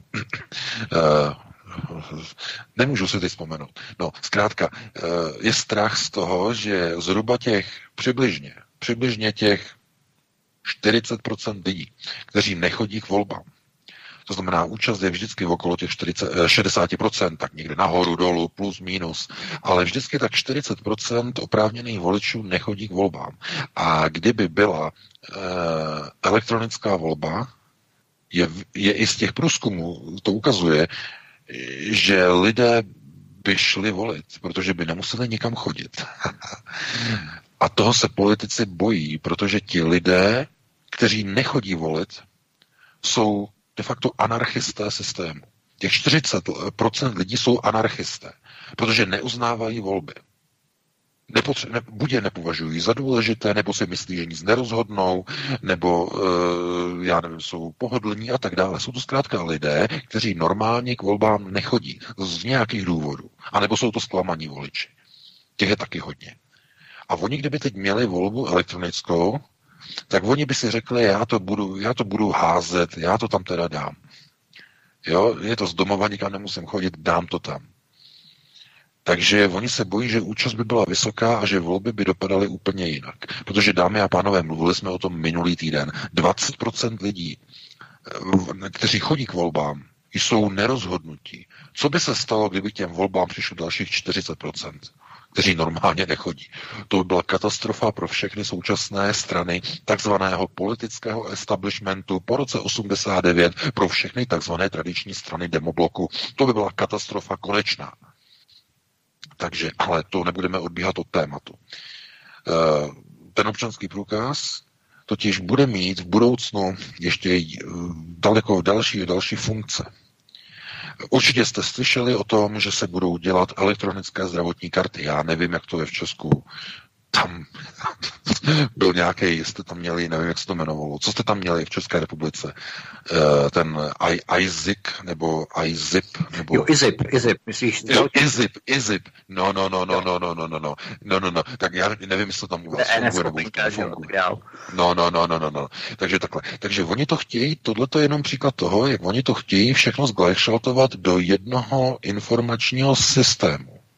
A teď pozor. Eh, určitě jste viděli, nebo zaregistrováváte, nebo vidíte, nebo jste si toho vědomi, že i v nákupních centrech mizí pokladní od pokladen. živé ženské, které skenují zboží. To znamená, dostáváte do ruky nějakou takovou tu pistoli skenovací, kterou si vyzvednete u vchodu a sami si skenujete zboží, sami si ho nakládáte e, do tašky a nechodíte vůbec k pokladně a platíte potom jenom kartou někde u toho terminálu, u východu e, z budovy nebo z toho obchodního centra. To určitě znáte. E, ve větších městech je to teď moderní, to mají všechny tady ty supermarkety. E, no a tohle to vlastně jako je zaváděno všechno v tom systému a v tom smyslu, že ty eh, samoobslužné systémy de facto jsou připravovány na to, že v nějaké chvíli, v nějakém okamžiku budou tyto identifikační průkazy využity i pro validaci a autorizaci prodeje zboží, které bude omezeno. To znamená, vy přijdete k pokladně, vy si to tam všechno jako, máte tam naskládaný v té tašce, dáte si tam ten skener, tu čtečku a teď to chcete zaplatit. A musíte zasunout e, občanský průkaz e, do toho slotu pro ověření vaší platby. Jo? A teď co se stane? Systém se propojí s databázemi, kromě banky, tedy jestli máte peníze na zaplacení, tak se propojí i s ostatními databázemi státní zprávy a zjistí, že vy chodíte k lékaři, máte předepsané tyto a tyto prášky na, já nevím, vysoký tlak nebo nízký tlak nebo toto, toto, toto, to, vy se léčíte s touto diagnózou, všechno tohleto ví ten systém a vy jste si jako ten největší dobytek koupil 12 kupiv. A systém zařve. E, toto zboží nemůžete zakoupit, protože je to v rozporu s vaší diagnózou odejměte nebo odeberte zboží. A nebo chcete koupit zboží i přesto, že to poruší vaši léčebnou metodu nebo vaše léčení, v tom případě bude tato informace odeslána vašemu ošetřujícímu lékaři. A jste, v, nechci říkat kde, tam, kde se nikdy nesvítí, v té chvíli, kdy to neuděláte a přesto budete pokračovat a koupíte si ty, si, si ty piva. Systém vás nabonzuje. Za tepla. Ještě než dojdete domů, už vám bude volat lékař. E, já nevím, pane, pane Nováku, co jste to zase udělal? Vy jste si koupil piva, nebo vy jste si, nedej bože, koupil cigarety. No tohle to já vám budu muset nahlásit, nezlobte se, musím to nahlásit na vaši pojišťovnu. Takže ta vaše návštěva, jak jste byl minulé, budete si muset uhradit, eh, na to se nevztahuje už vaše pojištění. A ta operace, co jste měl tady to, nebo tady to, tam bude potom nějaká spoluúčast, nebo si to budete muset zaplatit. No, 50 nebo 100 tisíc. Protože vy porušujete léčebný režim. Takhle je to myšleno. To znamená, ono se to bude prezentovat jako zlehčení komunikace s úřadem, to znamená elektronizace státní zprávy, ale ve skutečnosti nejde o elektronizaci.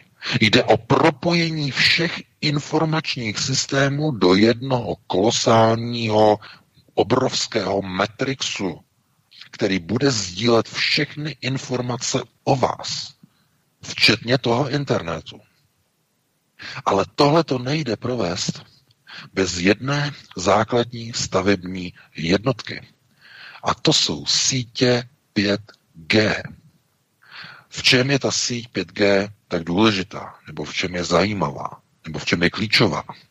To je síť, která by se dala nazvat jako síť všech sítí. A to z toho důvodu, že pro její nasazení budou vyčleněna všechna současná, v budoucnosti tedy, ne teď hned, ale v budoucnosti postupně, všechna mobilní komunikační frekvenční spektra od, eh, co jsem se díval, od 600 MHz až eh, pořády 83 GHz. A na tady těch úrovních přes 10, 12, 20, 40 a 80 GHz v těchto těch eh, spektrech vysílají mimochodem telekomunikační družice na oběžné dráze. Jako máte hm, družici naladěnou na určité spektrum, na určit, určitou fázi a tak dále, tak dále, tak máte naladěné na tady ty družice. No a dejte si teď dohromady vlastně celou tu souvislost. To znamená, 5G sítě budou mít nějaké vysílače a stanice, takzvané pozemní stanice, kde budou sledovat pohyby lidí. Vy budete mít 5G modul ve svém telefonu v těch nových telefonech. Tam bude 5G modul pro 5G připojení. Dále budete mít 5G modul v osobním autě, který na vás bude Eh, informovat, kde se pohybujete, jak, jaké palivo tankujete, eh, kde parkujete, jak se pohybujete, jakou rychlostí jezdíte. Všechno v reálném čase. Okolo dálnic budou 5G snímače, jak rychle jezdíte. Automaticky vám budou chodit pokuty domů automaticky nebo na mobil. Právě jste překročili rychlost a přímo z toho měřícího sloupu u té silnice s 5G čipem vám přijde pokuta. Pohodlně zaplaťte ze svého mobilního telefonu. 5G. To znamená, to je teď v Číně, to teď zase tam montují okolo silnic vlastně tyhle ty měřiče, 5G měřiče, že už to nejsou ty kamery, které vás fotí. Oni vás identifikují přes ten 5G modul. To znamená, máte ten telefon, máte auto, které má 5G modul a přímo máte registraci toho auta a ví e, státní registrační úřad, že tenhle ten 5G modul se nachází v tomhle prodaném autě. A když to auto se pohybuje rychlostí v daném úseku silnice, která je o 40 km vyšší rychlost auta, než je dovoleno, tak vám přijde automaticky na vaše zařízení oznámení o pokutě jenom kvůli tomu, že se zařízení s 5G čipem pohybuje rychleji, než v daném úseku dovoluje zákon. To znamená, budou takzvaná autobonzující auta. Automaticky bonzující, automaticky nahlašující. Když nabouráte, automaticky zavolá policajty. I když je to jenom nějaký škrábnutí a do, dořešili byste to s druhým řidičem. Ne, ne, ne, ne, ne, hned okamžitě moje policisty. Když zastavíte v noci na silnici na dobu delší než pěti minut okamžitě e, automaticky auto zavolá v panice policii, že to není normální. Proč tam stojíte? To znamená, hned je to zalarmováno. E, znova, samoředitelná auta. Ty nelze e, zavést do výroby bez použití 5G sítí. Ty 5G sítě budou monitorovat pohyb a řízení provozu těchto aut. Jakým způsobem myslíte, že se budou na silnicích a na křižovatkách řídit a jakými předpisy budou komunikovat e, autonomně řízená auta, samoříditelná? No, každé auto bude mít vlastní logiku, každé auto má jinou umělou inteligenci, takže to by bylo zácp a to by bylo bouraček, že to by se jeden z toho neviděl.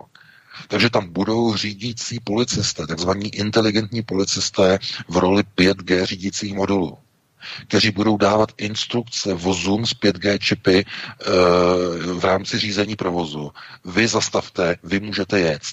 Vy se rozjeďte, vy zastavte a tak dále. Těm vozům, to znamená ty 5G čipy na těch křižovatkách, budou komunikovat s 5G čipy umístěnými e, v autonomních e, řízených automobilech.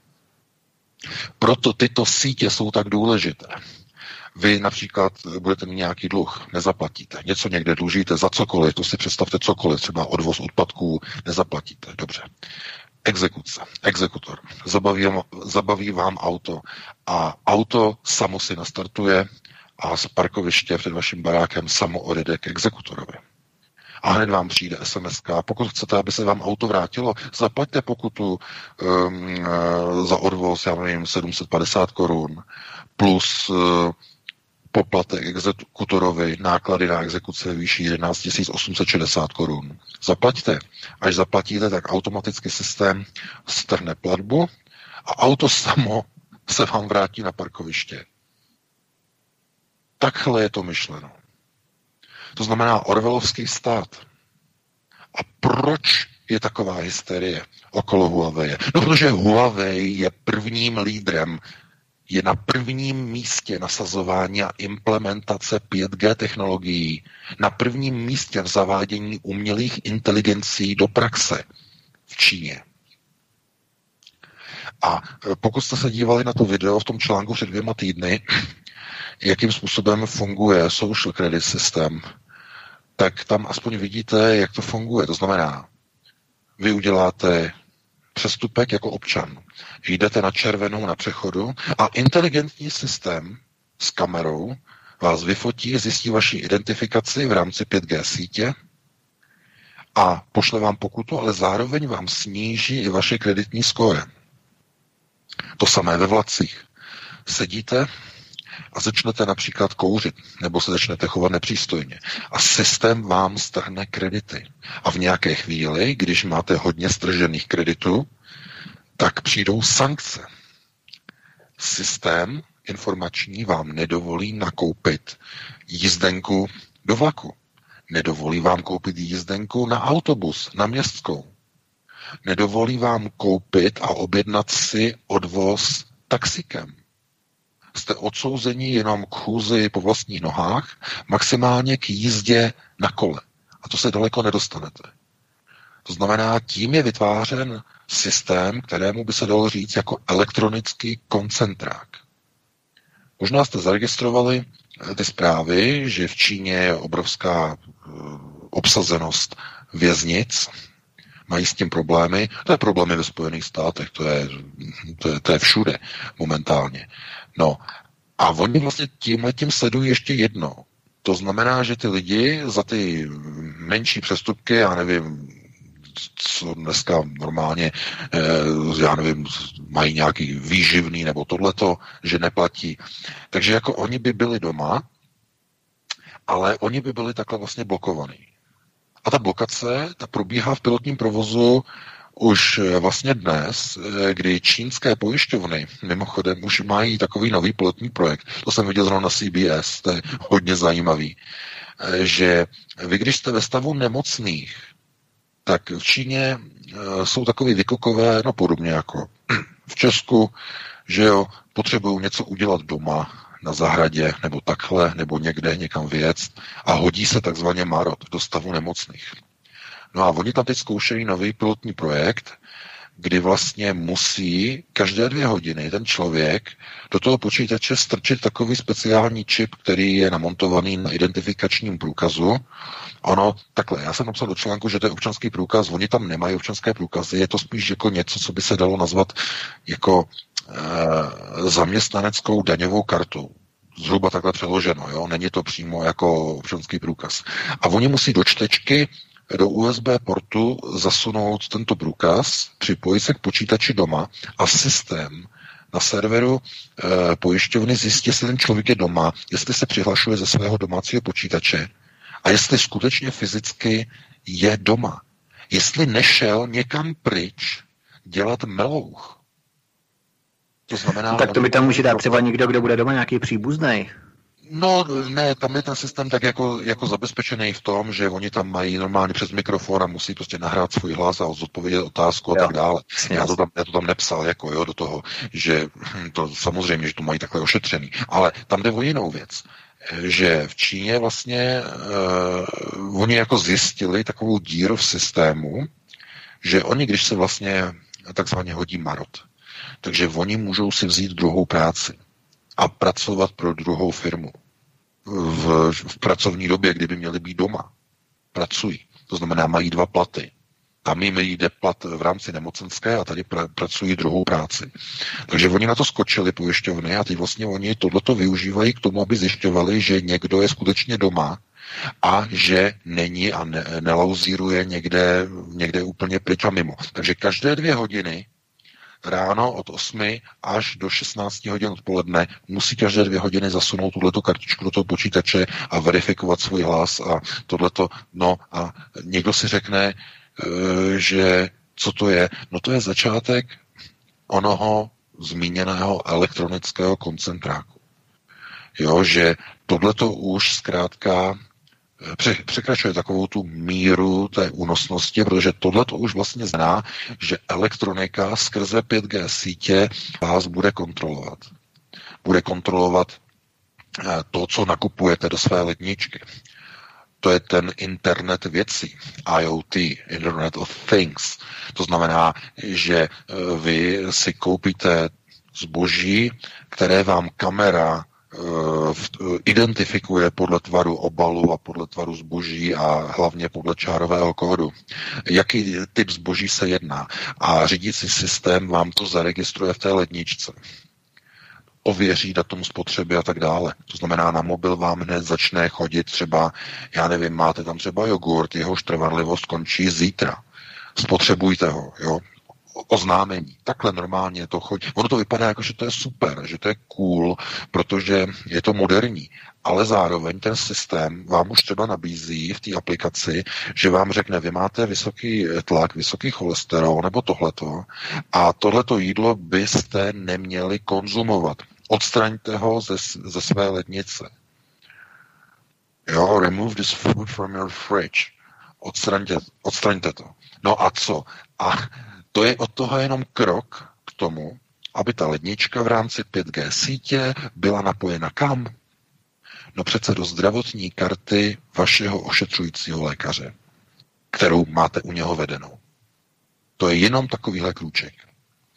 To znamená, vy si nakoupíte tvrdý alkohol, ruskou vodku, finskou vodku a chcete oslavit, já nevím, narozeniny nebo nějaký svátek, nějaké výročí, to je jedno. Vy si dáte tu lahev do lednice, lednice vás zatepla, napráská přímo vašemu lékaři, ale co je horší, lékař to okamžitě nahlásí a systém to nahlásí vaší pojišťovně. A ten operační zákrok, který vás čeká, já nevím, s ledvinama, nebo já nevím, s játrama, nebo tohleto, tak si budete muset zaplatit. Z vlastních peněz.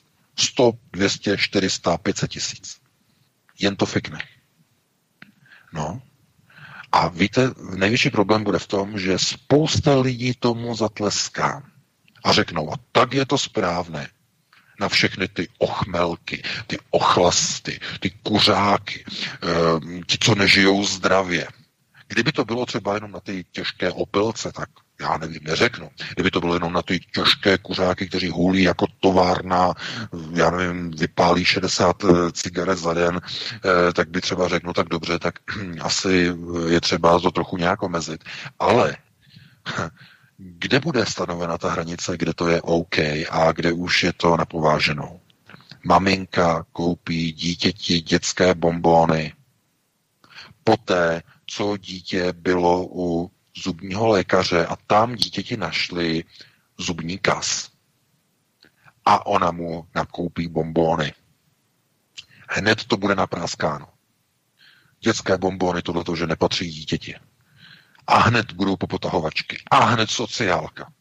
A hned i přišli jsme zkontrolovat vaši ledničku, maminko. Systém nám nahlásil, že vy jste samoživitelka, vy máte dítě a vy, my, podle, my podle informace informačního systému 5G právě vidíme, že vy jste nakoupila toto a toto zboží, které je naprosto nevhodné pro dítě. A zajímalo by mě, eh, ona řekne, přijde ta paní a řekne ze sociálky, mě by zajímalo, jak máte zabezpečený ten alkohol, maminko, který jste si dneska koupila, s takovým tím opovržením že matka je alkoholička, nebo přitom ona koupila tu lahev kvůli tomu, že já nevím, má přítele a bude nějaká oslava, nebo takhle.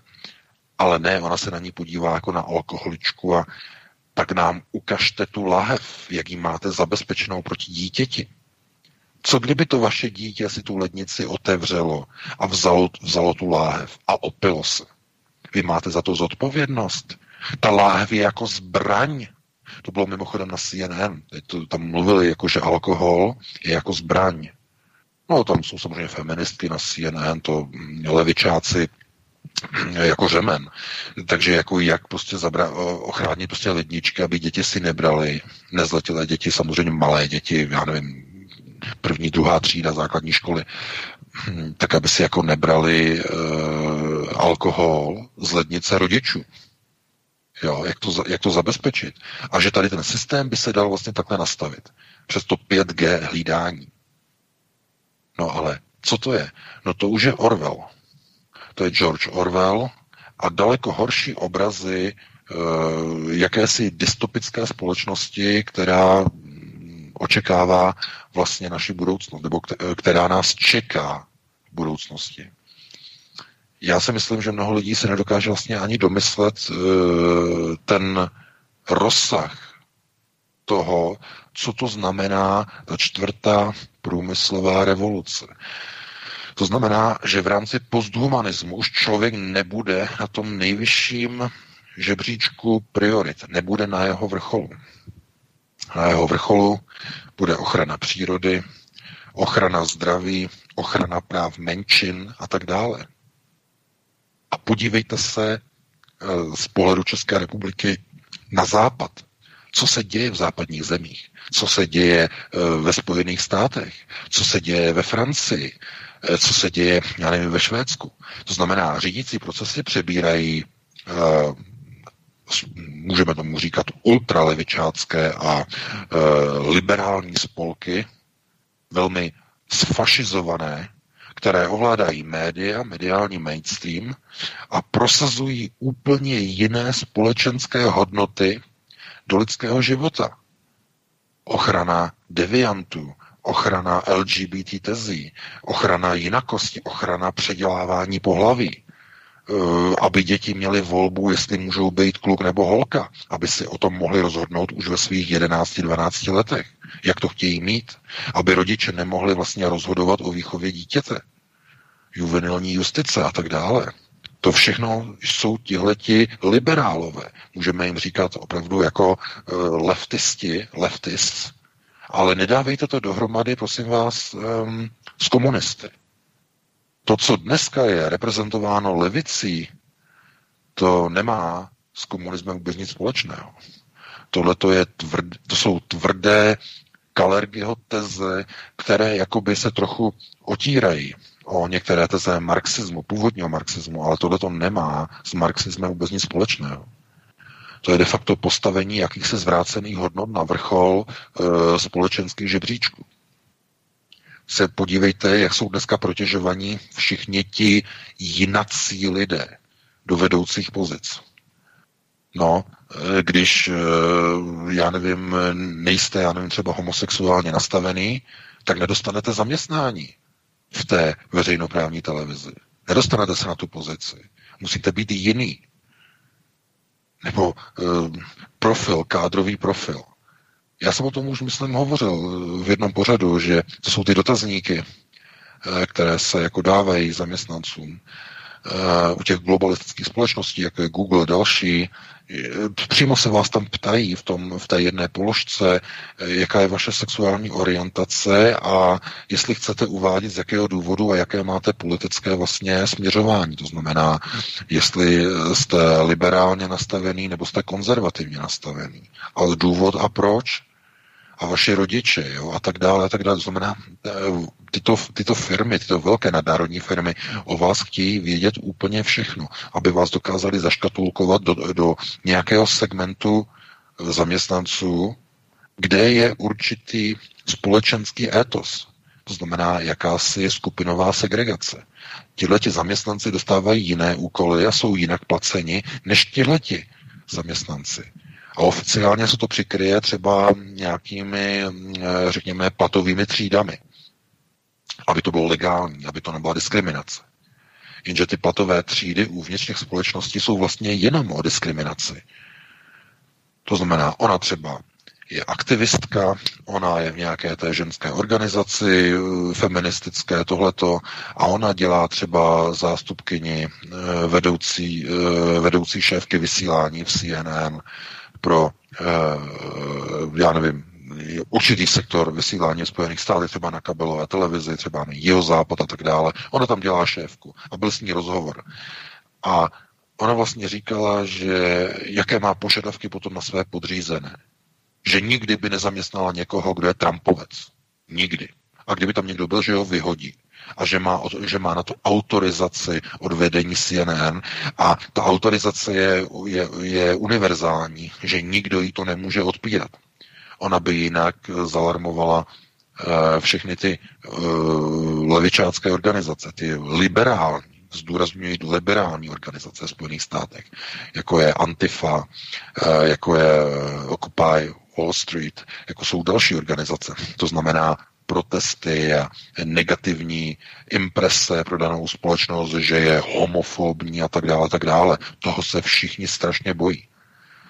No, takže nasunování e, systému 5G a 5G sítí e, povede zkrátka jenom k tomu, co je jak, jak se v kostce načrtnuto eh, v té mé první knize, kde jsou určité obrysy a obrazy toho, kam se ubírá společnost a sami teď vidíte a můžete potvrdit, že opravdu tyto kroky, o kterých já v té knize píšu, že se opravdu odehrávají, jakkoliv nám to nedělá vůbec žádnou radost. No, nicméně další kroky budou následovat a mm, my teď třeba momentálně jediné, co můžeme dělat, tak je o tom informovat a snažit se, aby ta generace, která vychází eh, ze škol a ještě než vychází, znamená děti a mládež, tak aby byly vychovávány k pronárodnímu ukotvení a aby viděli, jaká jsou rizika z takzvané technologické, nebo oni tomu říkají digitalizace společnosti jaká rizika z toho vyplývají. To znamená, ta ultimátní digitalizace, to je myšleno, že roboti, počítače a informační systémy budou řídit společnost a celou civilizaci místo člověka. To je ten obraz posthumanismu, tedy v překladu společnost po člověku. Po člověku, který řídil svět, to znamená éra, kdy člověk už nebude pánem vlastní civilizace. Takže já bych tady to uzavřel, předal bych ti slovo Vítku a vidím, že se blížíme k 21. hodině. Nevím, jestli k tomu ještě něco řekneš a dali bychom si přestávku a hned potom bychom se pustili na telefonické dotazy. Ano, máme tady ještě v interním chatu upozornění od Jirky, že můžeme do, přetáhnout, ale eh, z tvých časových důvodů vlastně to nebudeme moci realizovat. Nicméně já bych ještě k tomu dodal, doplnil, abychom si namodelovali skutečně tu situaci, jak může vypadat v rámci zavádění technologie 5G v rámci té Číny třeba, tak to je velmi zajímavé, když si třeba představíme, že máme aplikaci na objednávání jízdenek na vlak a najednou tu objednávku nelze provést kvůli nízkému sociálnímu skóre, nízkému sociálnímu kreditu. Máme nízký sociální kredit. Bum, nemůžeme si koupit jízdenku na vlak, například na metro, na autobus. Stejné je to třeba s letenkami. No ale pokud budeme mít nízké sociální skóre, no tak nebudeme moci získat třeba nájem v lepším bytě. To jsou takové ty benefity, kterými si nás ten systém hýčká. Jo? To znamená, že když máme vysoký kredit, můžeme získat nájem v lepším bytě. Když máme vysoké kreditní skóre, to znamená v rámci systému se jak, jakoby slušně chováme, nejdeme proti uh, mocenským elitám, tak při pronájmu bytů, automobilu nebo kola, v rámci bike sharingu, zase sdílená ekonomika, tak nemusíme platit žádnou kauci třeba. Banky nám při půjčování peněz budou moci nabízet třeba nějaké nižší úroky, budeme dostávat různé slevy při cestování business třídou v rychlovlacích třeba, nebo se dostaneme i k lepší zdravotní péči, naše děti budou mít nárok na umístění v lepší škole a tak dále a tak dále. No a ten systém si nás bude takto hýčkat. No a pokud se budeme chovat tak, jak chtějí vládci, to znamená, že nebudeme postupovat proti nim, úplně přesně opačně, než jak to děláme tady. A pokud nebudeme volit ty špatné extremistické strany, pokud budeme číst ty správné knížky, pokud budeme obdivovat ty správné kulty typu Václav Flaška Havel, pokud nebudeme poslouchat svobodný vysílač nebo číst Aeronet a pokud se hlavně nebudeme stýkat s takovými lidmi, kteří jsou společensky nežádoucí. To je důležité, protože i to nám odečte kredity z našeho sociálního skóre takzvaného. Přesně to funguje takovýmto způsobem v Číně. Můžeme si najít třeba článek na lupa.cz, o tom byl pozoruhodně zajímavý článek právě na lupa.cz. No a dál se zavádějí systémy, kdy je možné třeba obličejem vybírat z některých bankomatů nebo platit v restauracích typu KFC nebo McDonald's eh, v Číně máme nízké kreditní skóre, no, tak si můžeme vybrat peníze jen v omezeném množství, do určité částky třeba, anebo vůbec. Anebo koupit v restauraci jídlo do určitého množství. Jízdenku na vlak si třeba vůbec nekoupíme. No a v Číně je podle aktuálních údajů 200 milionů kamer, mimochodem. A do roku 2020 má jejich počet vzrůst na 450 milionů. No je to skutečně děsivé, eh, protože kamery jsou i v taxících, nebo v autobusech, všude v ulicích, veřejných prostorách, nebo třeba obytných domech, eh, oni tam popisovali třeba paneláky v podobě mrakodrapů, jsou v Číně rozdělené v těch velkých městech takových, jsou rozdělené do komplexů, které jsou ohraničené ploty s vrchní elektrickou částí a vchody do těch areálů jsou hlídané kamerami s rozpoznáváním obličeje. Začíná se pro vstup využívat právě eh, face recognition, rozpoznávání obličeje, vpouštění automobilů na základě rozpoznávání SPZ, poznávacích značek, už je relativně běžnou záležitostí. V každém vstupu do metra třeba je potom nutné projít bezpečnostním skenerem, jako na letišti, terminály, v rámci rozpoznávání obličejů. Takže nejenom, že si třeba nekoupíme tu jízdenku, kterou nám ten systém nepovolí, v rámci nízkého kreditního skóre a my si třeba ani neprojdeme do toho metra, protože ty terminály to budou hlídat. V poslední době se taky začaly objevovat senzory, které snímají trojrozměrný profil obličejů. Stejně 3D profily třeba se sestavují v případě, že je někdo zadržený třeba. No a abychom si nemysleli, že se nás to vůbec netýká, tento systém, tak abychom nebyli opravdu na omylu, že to je něco vzdáleného, něco abstraktního a tak dále, tak ten masivní kamerový systém který se zavádí postupně, tak vyrábějí dvě přední čínské společnosti. Shenyang Dahua Technology a Hangzhou Vision Hig Technology, eh, zkráceně Hig Vision. No.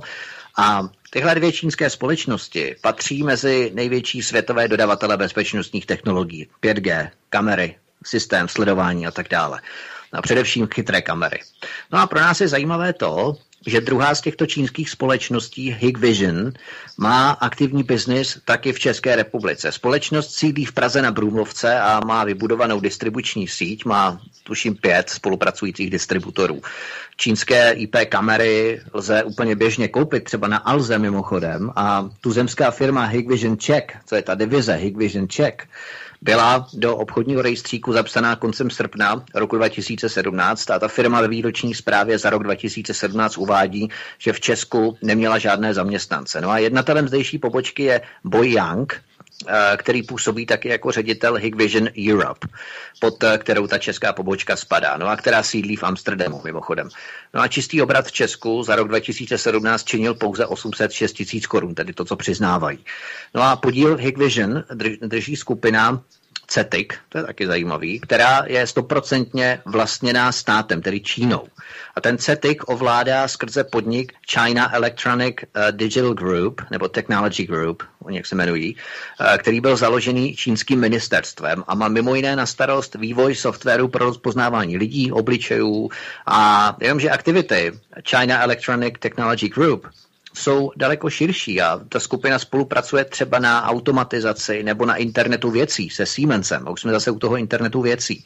A Hikvision se taky zaměřuje na různý bezpečnostní drony, chytrou dopravu, parkování. To jsou právě ty semafory, o kterých VK mluvil, a ty řídící systémy v rámci křižovatek, nebo EI, eh, respektive IA, znamená umělá inteligence a tak dále. No a čínská vláda totiž sama ty kamery s umělou inteligencí aktivně nasazuje prakticky úplně všude. Sledovací technologie se používají při řízení dopravy nebo vstupu do kanceláří, no ale taky vytváření rozsáhlé monitorovací sítě. Takže to je v podstatě úplně uh, digitální uh, jaksi koncentrák, kdy nejenom tedy, že si nebudeme moci koupit něco, co chceme, nejenom, že budeme vpuštěni nikam, nejenom, že si nebudeme pustit možný koupit uh, jízdenku třeba na vlak, to znamená, že jsme uvězněni v té naší lokalitě, budeme sociálně vyloučení, protože lidé se s námi budou chtít setkat, budou bát setkat, pardon, budou bát chtít setkat, protože máme nízký kredit a tím, že by se s námi setkávali, by se i jim snižovalo kreditní skóre toho systému. E, to znamená sociální vyloučenost a pokud budou kamery i ve vchodech paneláků, takže se nedostaneme třeba ani ven, ani dovnitř, prostě úplně něco neskutečný, opravdu neskutečný systém, jenom abychom si to dokázali představit a že ta chapadla té globalizace té Číny se dotýkají i České republiky. Byť samozřejmě jedním tím chapadlem, ale prostě je to tady. VK, možná ještě k tomu máš co dodat, nebo už budeme končit? No samozřejmě, protože eh, víte, Čína je hlavně zejména eh, laboratoř globalizace. To je světové. A v eh, Číně se testuje, jak bude fungovat světová vláda nad veškerou civilizací. Jak budou sionistické banky ovládat člověka na elementární, nebo rozdrobí ho na elementární částice budou mít informace úplně o každé části pohybu společnosti. kdo si co myslí, kdo si co píše, kdo o čem mluví, kdo s kým komunikuje, kdo se kam pohybuje, kdo kam cestuje, kdo si co kupuje, kdo si co půjčuje, kdo se s, kým setkává, kdo se jak chová. To všechno bude v tom Matrixu informačním v rámci 5G sítí kolektováno a sbíráno do obrovského mohutného informačního systému, který v jedné chvíli bude internacionalizován. To znamená, přestane být omezený pouze na Čínu, ale rozšíří se na celý civilizační, globalizační prostor. Ty informace budou přenositelné mezi všemi zeměmi globalizovaného světa a družice budou sledovat, kde vy se pohybujete. Na stejných pásmových frekvencích, které používá 5G, totiž komunikují i družice na oběžné dráze.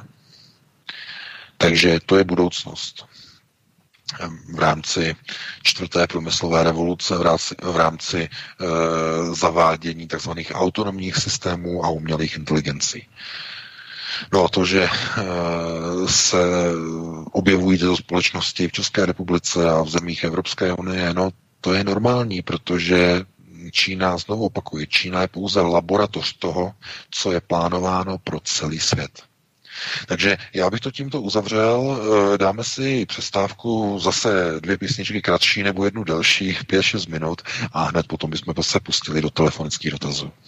Ano, přesně tak. Já se opravdu obávám, že tentokrát to mají elity správně spočítané. Tohle je naše budoucnost. Už nebude žádné zavírání do vězení třeba, výslechy, policejní přepady v noci a podobně. No a místo toho nastoupí všude přítomné kamery, tvrdý život v akváriu, a měkký nátlak nebo útlak formou sociálního vyloučení a drogy ničící osobnost. Kanada třeba v listopadu, jen poslední věc, Kanada třeba v listopadu tohoto roku 2018 legalizovala marihuanu. No a nepochybně přibudou další země, no a ještě tvrdší drogy. No a tak na jedné straně persekuce kouření tabáku, cigarety, které nevede k osobnosti nebo k rozkladu osobnosti, a na druhé straně postupný přechod na osobnost ničící drogy totalita, která prostě nebude bolet. No, elity navždycky, Čína je testovací Petriho miskou, přesně tak. Tak dáme si, Jirko, dvě písničky a potom budeme pokračovat dál. Ano, mám jednu a pak takovou kratší, no. Nějakých těch pět minut dáme a za pět, šest minut jsme v poslední části otázky telefonické a odpovědi pořadu hovory od Klábosnice, takže zatím...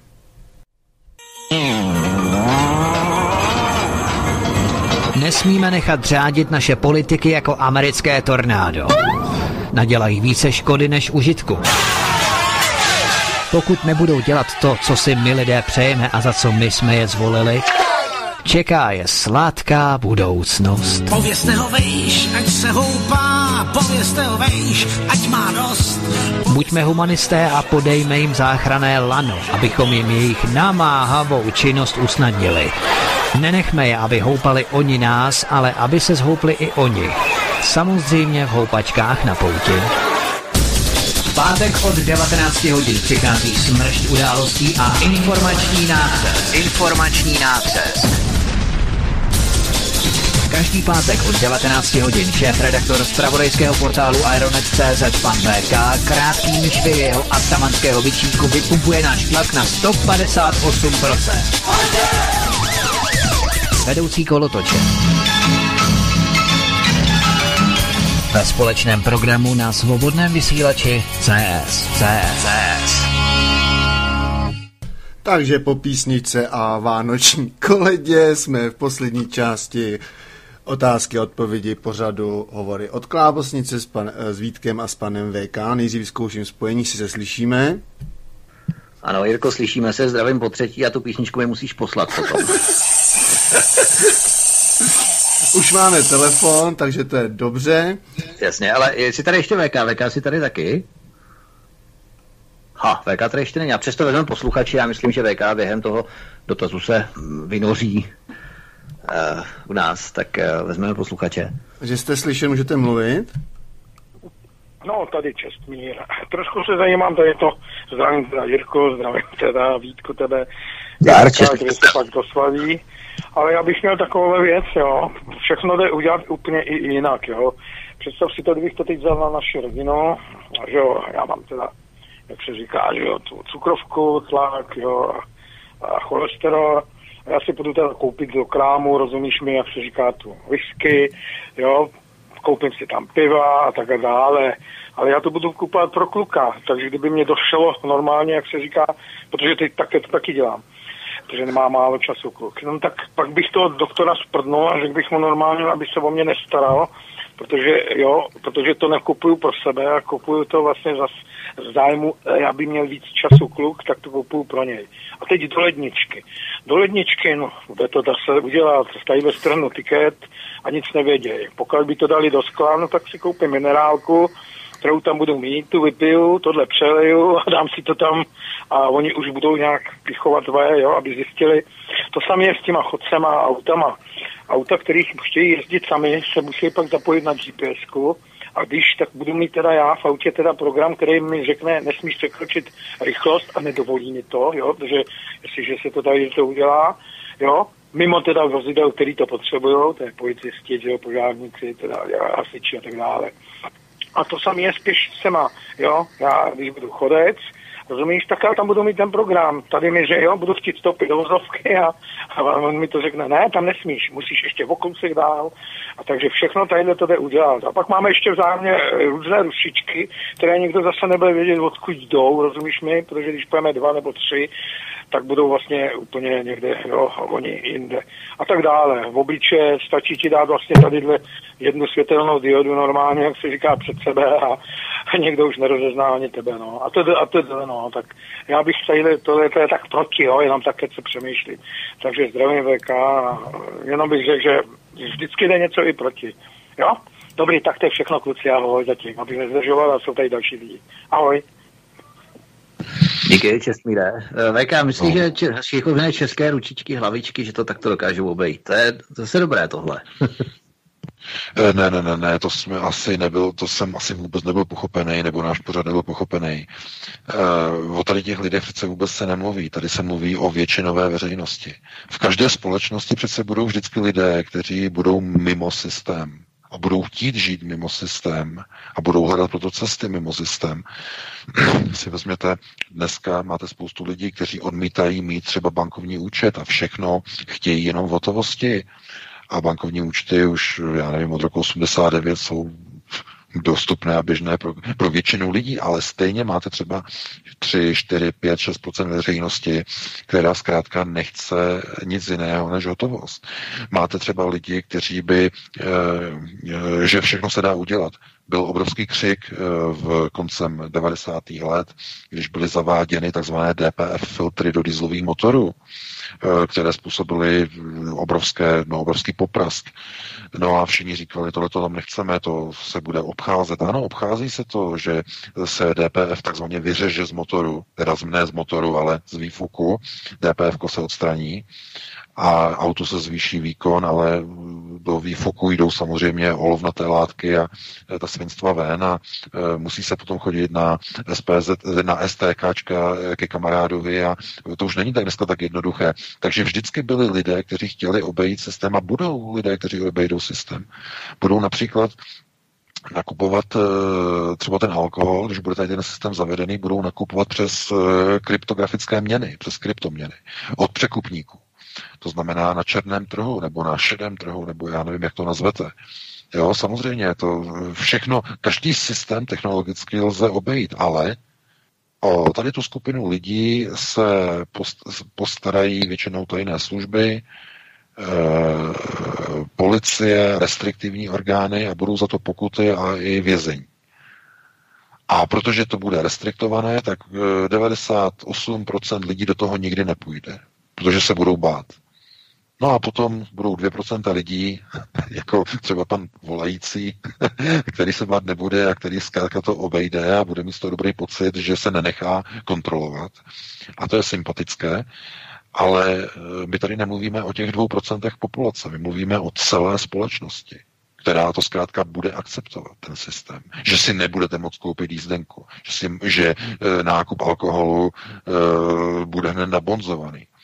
Například ve Spojených státech také můžete si v takzvaných liquor stores koupit, když někdy přijedete sem do Ameriky, tak si můžete klidně jako v takzvaných likérkách nebo v liquor stores si můžete koupit alkohol a jako potom ho dát někomu. Třeba i někdo, kdo je nezletilý, ale když to uděláte, tak porušujete zákon. Jo, takže to, to je normální. Takže eh, nedívat se na to jako z toho pohledu, že my teď momentálně eh, bychom chtěli o, jakoby tímhletím obsáhnout jako 100% populace, to nikdy tak nebude. Vždycky určitá část v řádech jednotek procent bude mimo systém a bude se snažit zkrátka fungovat jinak, než nařizují ty předpisy a všechny ty regulace a tak dále. To znamená, že oni udělají zákon a předpis, že nákup alkoholu pro druhou osobu bude nelegální a bude za to pokuta nebo dokonce i vězení. No a v takovém okamžiku už eh, si to nikdo nelajzne. Aby potom šel doktorovi a vysvětoval mu, že ne, ne, ne, já jsem to nekupoval pro sebe, i když mám tu cukrovku, kupoval jsem to pro svého syna. Tak doktor řekne, aha, takže jste porušil zákon. Vy jste nakupoval pro druhou osobu alkohol. V rozporu se zákonem. Takže nebudete moci u toho doktora takhle argumentovat. No, to oni umí všechno ošetřit. To není tak jednoduché. Zkrátka je, je to jenom o tom, kolik lidí se tomu systému nebude chtít přizpůsobit, tak tolik restrikcí oni přijmou. Čím větší odpor bude, tím více restrikcí oni nastaví. Když těch lidí bude v odporu jenom velmi málo, tak oni to budou, oni to budou bagatelizovat a oni se o to nebudou zajímat. Takhle to všude, takhle to vždycky se vším, že když těch lidí není moc, eh, tak oni to neřeší, protože řeknou, ten systém v principu funguje. Funguje pro 98% eh, veškerého obyvatelstva, no a že tady máme 2% nepřizpůsobivých, se řekne, no tak to je v rámci třeba e, nějaké, nějaké kompenzační odchylky, se kterou musíme počítat, protože víme, že zhruba 2% společnosti nikdy nebudou přizpůsobivá jakýmkoliv změnám. Takhle oni to zdůvodní.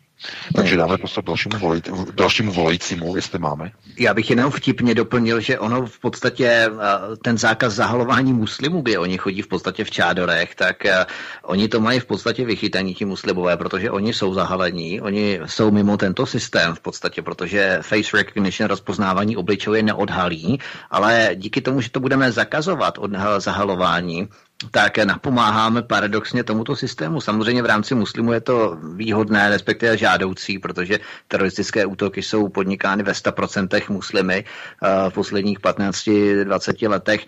Ale eh, když to tak vezmeme, tak je to v podstatě napomáhání tomu systému, protože kšiltovky, černé brýle, tak to můžou zakázat eh, podobně, že jo?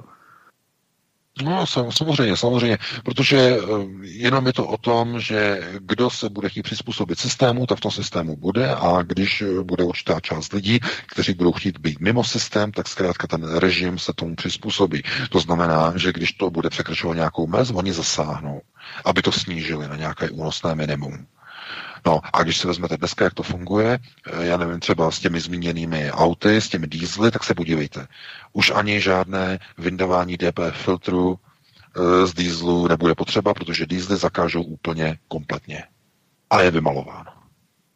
A trvalo to pouze 20 let. Hmm. Pouze 20 let. Takže taková je realita. Vy, chápete, oni když chtějí, oni vám úplně zakážou opustit byt a řeknou vám, vy jste porušil zákon, vy jste koupil láhev alkoholu pro druhou osobu a máte zákaz výchozu ze svého bytu. Takhle vám to nastaví a musíte si vkládat třeba každých 30 minut tu kartičku do toho slotu a svým hlasem ověřovat eh, a odpovídat na kontrolní otázky. No, no, takhle, takže je to jenom o technické realizaci, o technickém řešení, takže nepodceňovat nasunování e, čtvrté průmyslové revoluce, protože e, ty technologie jsou tak promyšlené, že člověk ani de- nedomyslí všech důsledků. Hmm, tak, máme další telefon. Ano, jste slyšet, můžete mluvit? Jo, slyšíte se, zdravím pana Vajka. Slyšíme se, z toho hezký večer. Ano, dobrý den, slyšíme se.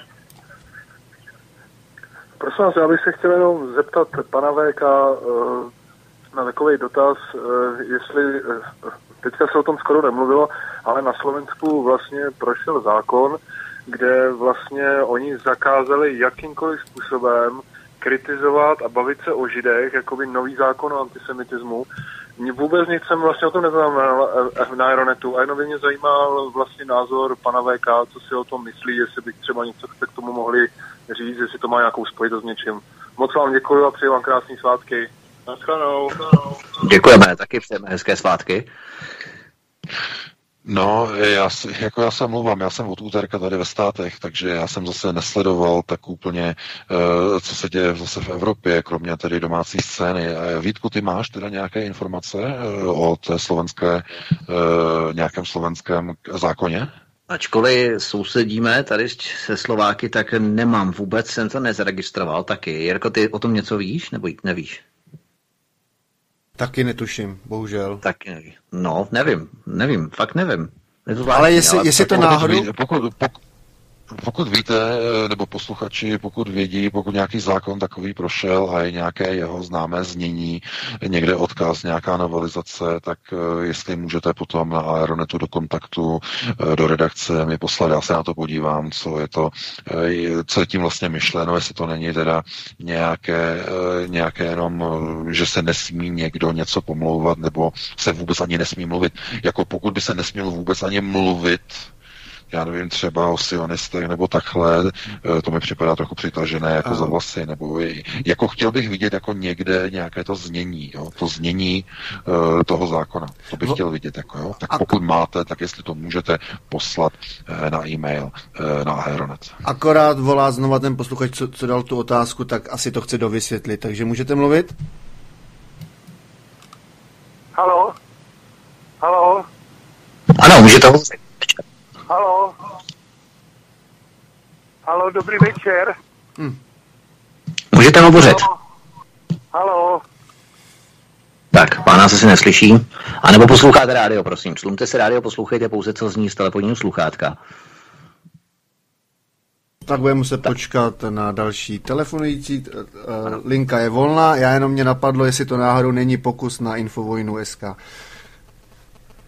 A už... Ano, to je, to je dobré, to je dobré. Tak můžete mluvit?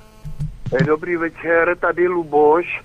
Zdravím pana VK, moc si ho vážím, zdravím celé studio eh, Vítka a tak dále. K tomu zákonu, co teď ten pán přede mnou hovořil, tak je to přesně tak, jak to pan VK říká, že nesmí vůbec se vyjadřovat o sionistech a všechno kolem toho. Jo, jakmile se zmíní a ne, nejde ani po pomluvu, prostě stačí říct jenom pravdu, jak to bylo s holokaustem a podobně, jo, že umírali také slované a jiné národnosti. A jinak jsem se chtěl zeptat, pan docent Staněk ze Slovenska hodně mluví a vychvaluje smart eh, města, jo. Smart má všechno kontrolovaný, co si o tom pan VK myslí. A jinak přeju hezké Vánoce a šťastný nový rok 2019. Naschledanou. Také přejeme hezký, hezké svátky VK. No, já také přeji krásné svátky a krásný nový rok. Eh, no, co si myslím o chytrých městech? No, mluvili jsme o tom skoro celou poslední hodinu. To je eh, v podstatě nasunování světa podle George Orwella. To znamená naprostý dystopický režim, kdy člověk nebude mít žádnou žádnou kontrolu nad svým životem, nebude mít žádné soukromí. Všechno bude sledované, všechno bude reportované, všechno bude hodnocené, analyzované, vyhodnocované a následně odměňované. E, I v uvozovkách tedy myšleno. Takže to je, každý, kdo prosazuje takzvaná chytrá města, no tak to je člověk globalistů, rovná se sionistů, No a protože eh, nevysíláme ze Slovenska, tak můžeme ještě pořád o sionistech hovořit. E, takže, takže šiřte eh, naše vysílání na Slovensku a tajně poslouchejte naše, naše streamy a naše vysílání na Slovensku, když vám to tam už politici zakazují. A musíte se, se zajímat o to, kteří politici takové zákony prosazují. Co je to za politiky? Kdo je financuje? Eh, hypotéky platí. Kdo jim platí ty hypotéky? Jejich rodinní příslušníci. Proč jezdí na západ? Proč jezdí sem do Spojených států na přednášky, které platí Atlantic Council? A další. Musíte jít tvrdě po svých politicích. Nesmíte vy, Slováci, ohýbat záda před slovenskými politiky. Musíte tvrdě proti ním. Stejně jako čeští voliči musí tvrdě proti českým politikům. Jako v každém národě, musí volič být pánem nad politikem. Ne pán, aby e, byl politik pánem nad člověkem. Bohužel lidé si tady to neuvědomují. Chápete? E, I u těch voleb. Oni vás chtějí u těch voleb, abyste volili je, je konkrétně. E, čumí na vás e, z těch ty ksichty, z těch billboardů vždycky před volbami. Jo, a chtějí po vás něco, že volte, volte, volte a, a tak dále a tak dále. Vy jim musíte určovat, co mají prosazovat a jinak jim nesmíte dávat hlasy. Musíte mít určitý jeho vůdce, který e, povede určitý étos a který se nebude bát e, takzvaně přeformátovat Slovensko politicky přeformátovat, tak, aby šlo pro národní cestou, aby Slovensko e, se nepřipojovalo k americkým elitám, nekupovalo americké zbraně e, typu, typu stíhačky, nebo aby nestavilo americké základny, aby si nevolilo takové politiky, kteří připojují zemi jednou já nevím, na západ, nebo jednou na východ, nebo jednou na jih, nebo na sever, to je úplně jedno. Aby Slovensko šlo vlastně vlastní cestou. Já se obávám, že pokud tohle to není hoax, já bych rád, aby mi to někdo poslal, abych viděl znění toho zákona. Pokud, aby jsme neobvinovali, že, nebo někdo nás neobvinoval, že tady něco řešíme a není to pravda, je to založené na nějakém hoaxu, takže prosím vás, pošlete mi znění nějakého toho zákona. Znění. Ne to, co bylo někde říkáno, že povídáno o něčem, ale přímo znění toho zákona. Jo, takže poprosím eh, na Slovensku, pokud tam nás někdo poslouchá, tak aby mi to poslal eh, přes kontaktní formulář na Aeron, to abych se na to mohl podívat. Eh, každopádně tohle je zase příliš rozvětvené téma, takže v každém případě já říkám, lidé se musí zajímat o politiku, to, co se děje okolo nich, pokud to nebudou dělat, tak jim postupně budou zavírat ústa a postupně nejenom ústa, ale zavřou je i samotné. Za jakýkoliv výrok, který se někomu tam nahoře líbit nebude. A tam nahoře, tam jsou pouze zástupci něčích zájmů. Tam nejsou reprezentanti vašich zájmů. Protože jestliže reprezentanti vašich zájmů jsou ochotni přijmout zákon, o kterém teď hovoříme, který e, prý zakazuje mluvit o historických souvislostech světového sionismu, tak potom nemáte vládu národních Eh, národních zájmů. Potom máte vládu, která je loutkovým systémem světového sionismu. Dům Rothschild, George Soros a tak dále a tak dále. Tak, další telefon máme. Ano, můžete mluvit. Díky, že jste vydržel. Eh, dobrý večer, vydržel jsem. Jenom prosím vás pěkně takovou jednoduchou poznámku. Dali byste také nepřemýšleli o tom, že se změní tou totální kontrolou technickou, kybernetickou, se změní také ty politické elity.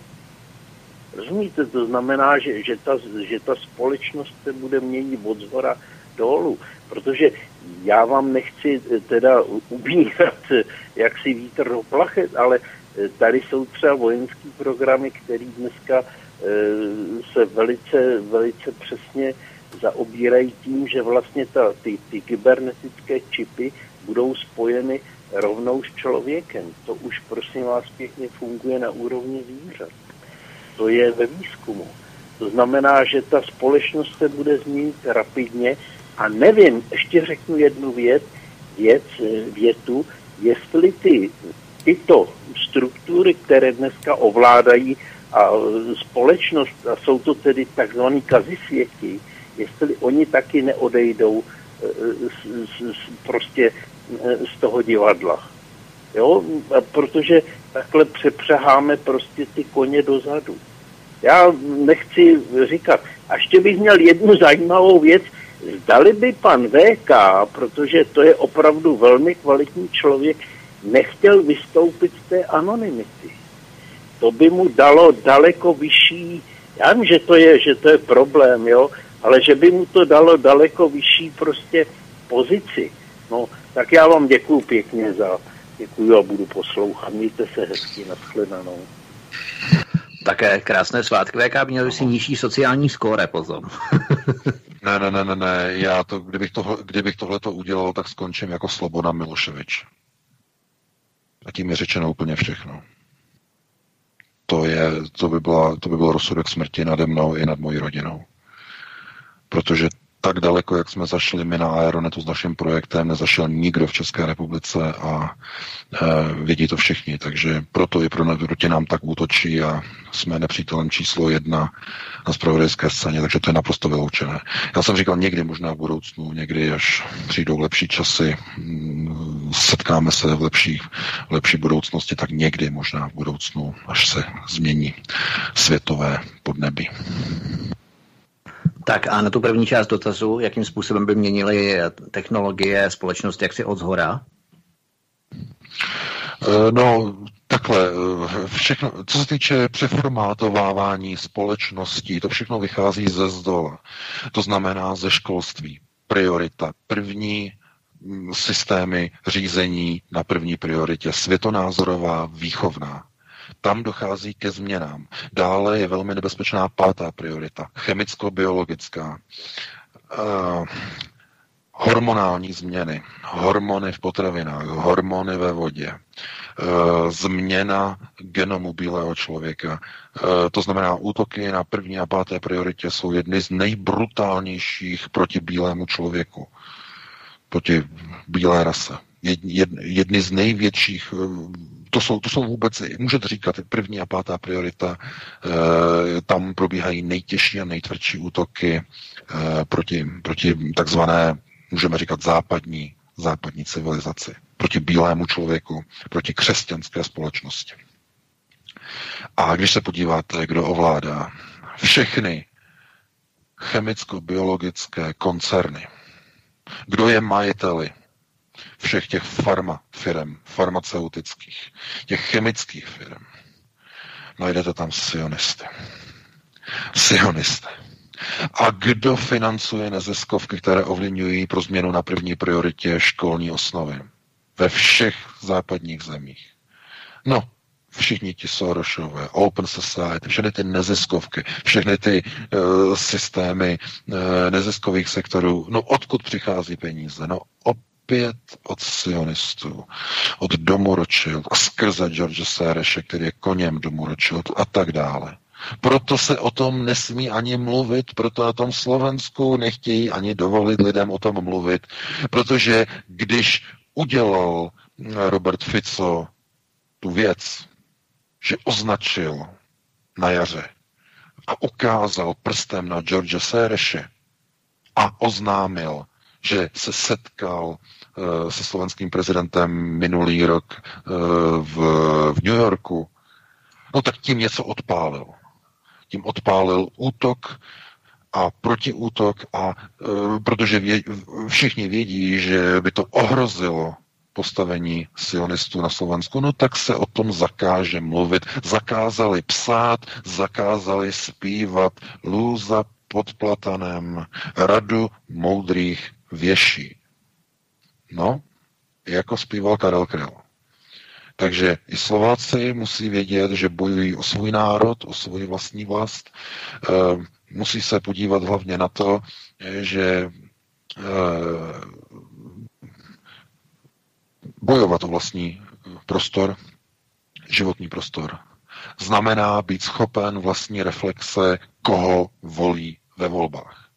A když byli schopni a ochotni si zvolit eh, takovou figuru, jakou si zvolili v posledních volbách, myslím prezidentských, eh, tak to něco vypovídá o společnosti.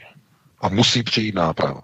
A to si musí oni udělat sami na Slovensku. To jim my nemůžeme radit. To oni sami musí. Stejně jako nikdo z ciziny nemůže říkat a radit, co by se mělo dělat, já nevím, v té a v té zemi. To si vždycky ti lidi musí udělat sami. Protože vždycky, když probíhají nějaké procesy, je to řízeno z ciziny, tak je to špatně. No, teď by někdo mohl říct, že pan VK taky je z ciziny, no, tohle to samozřejmě, ale ne, ne, ne, ne, já se nesnažím nikoho o něčem přesvědčit, pouze otevírám a poskytuji přístup lidem na eh, svobodnou diskuzní platformu, publikační platformu, aby lidé se dozvěděli, aby si přečetli, aby se podívali na videa a tak dále, ale obrázek si musí udělat sami.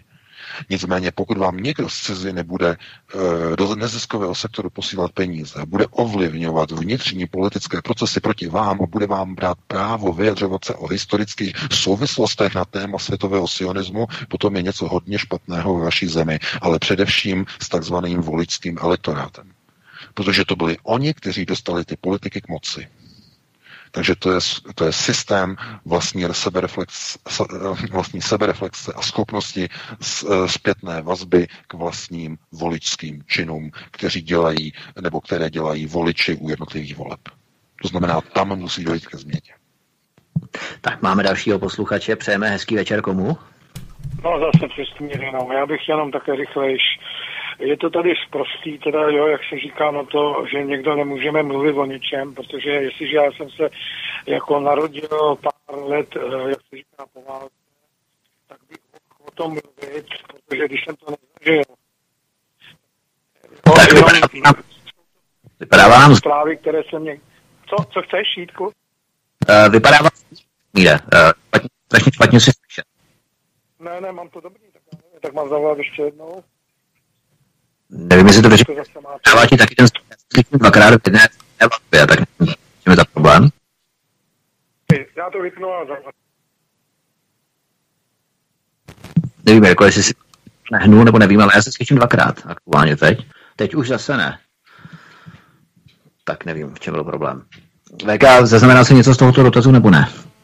No, už e, ne, ne, ne, ale právě jsem dostal od e, pana, nebudu říkat celé jméno, od pana Honzy, e, e-mail, který píše, že se jednalo o návrh, e, návrh usnesení, který byl schválen takže pokud je to správně, jak, jak pan Honza píše, tak se nejedná o zákon, ale o návrh usnesení e, Slovenské národní rady, jestli to teď nekomolím a neblbnu, e, minimálně tak, jak je to napsáno, to znamená, není to zákon, je to návrh usnesení, to znamená forma rezoluce nebo deklarace. To znamená, není to zákon. E, možná, že to tak není, já si to ještě přečtu, teď jenom se dívám tady na mobilu. E, takže děkuji za poslání informace a e, pokud je to teda jenom rezoluce návrh v rámci usnesení, návrh je to návrh, návrh usnesení. Je to návrh, to znamená, ještě to zřejmě nebylo ani usneseno jako, jako forma nějaké proklamace, takže je to návrh.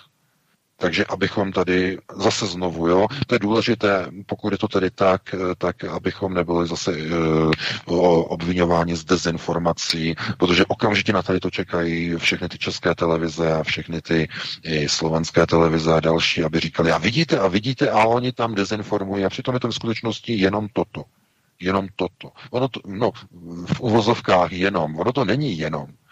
Pokud by parlament něco takového přijal, tak by třeba k zákonu už nebylo daleko, aby něco potom takového bylo iniciováno třeba jako vládní návrh zákona nebo poslanecký návrh zákona.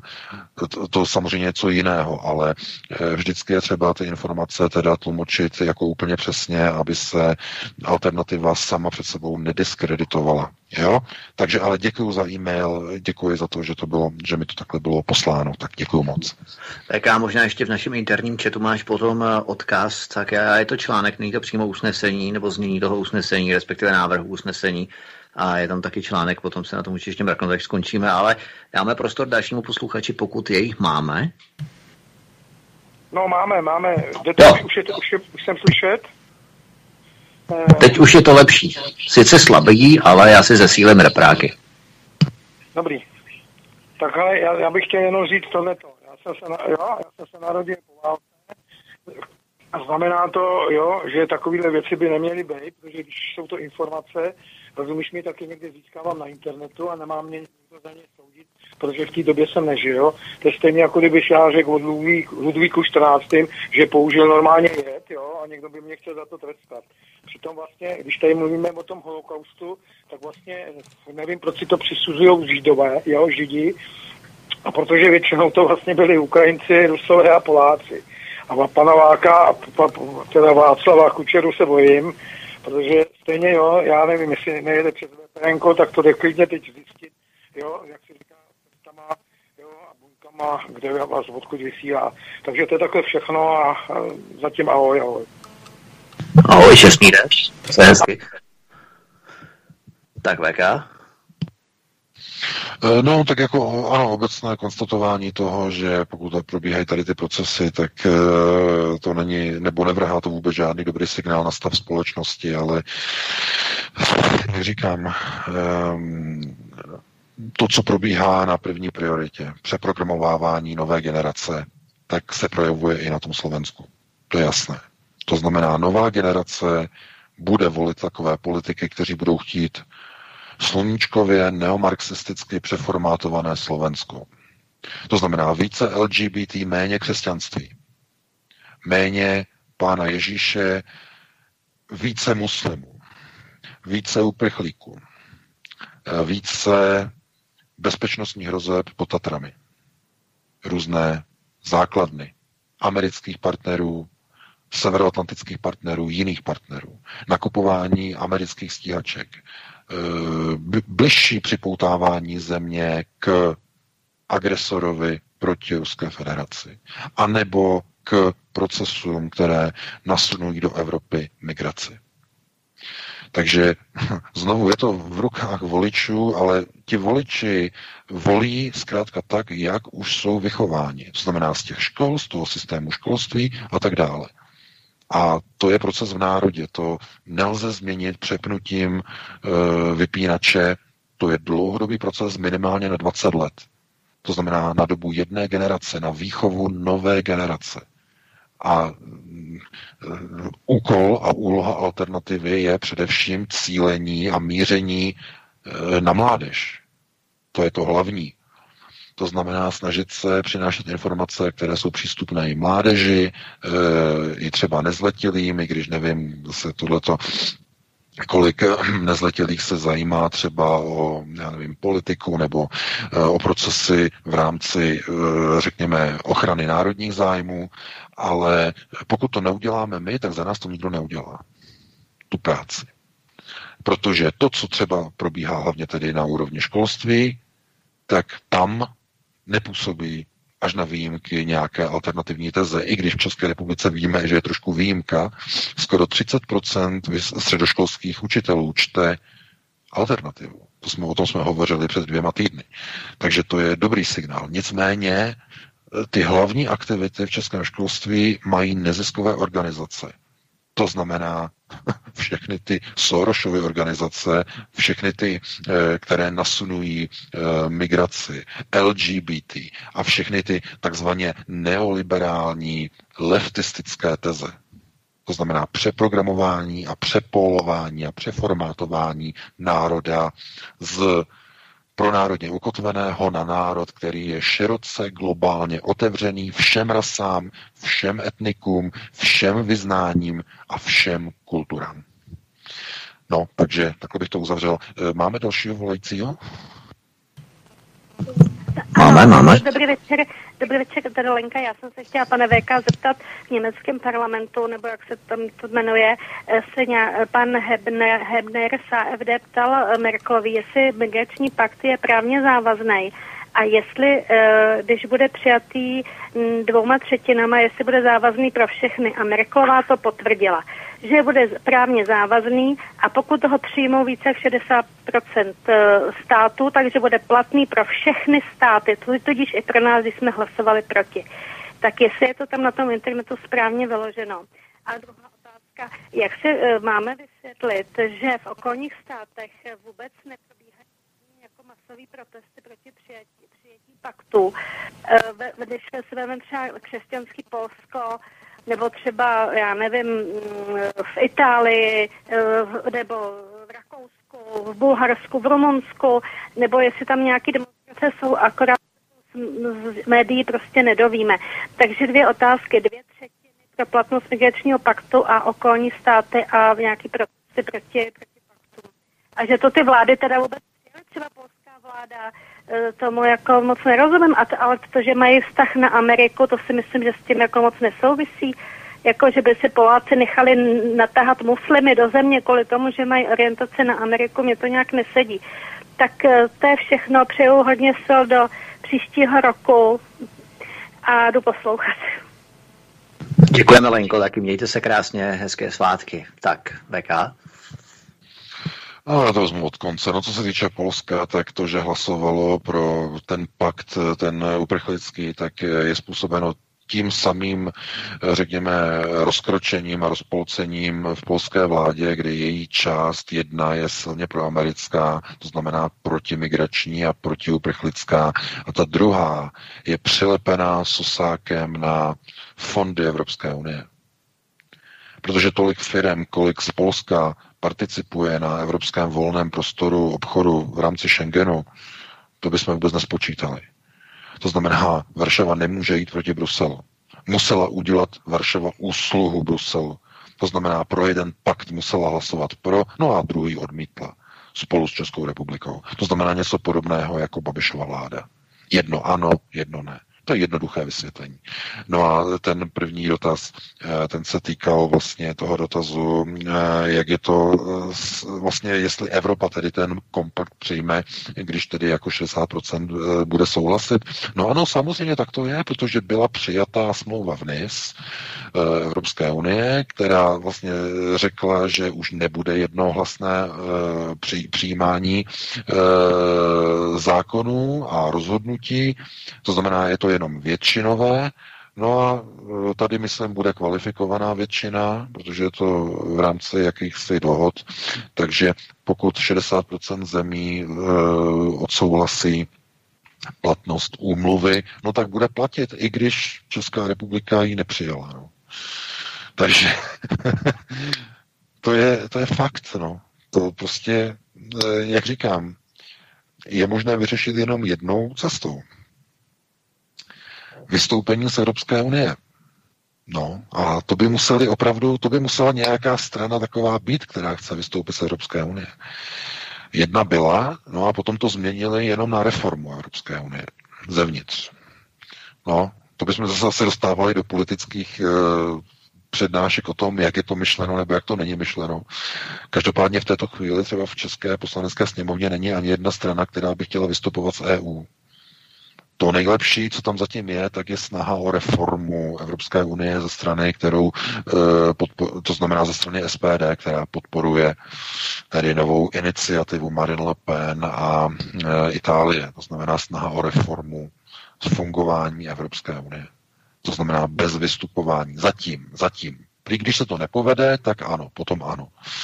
Ale to bychom zase zacházeli už do jiného tématu, to, na to nemáme čas. E, takže bychom dali prostor ještě dalšímu volajícímu, jestli teda máme někoho. Ano, možná posledního volajícího vidíme. E, máme někoho, Jirko? Budete se divit, ale ne, nikdo nezavolal. Asi už čekají, že bude konec. No asi možná louskají, louskají cukroví už a dívají se na pohádky, nebo já nevím, jestli tam máte puštěný pohádky tam v Evropě, tohleto. E, takže eh, tak asi nějak to zhodnotíme, Vítku, ne, tenhle ten rok.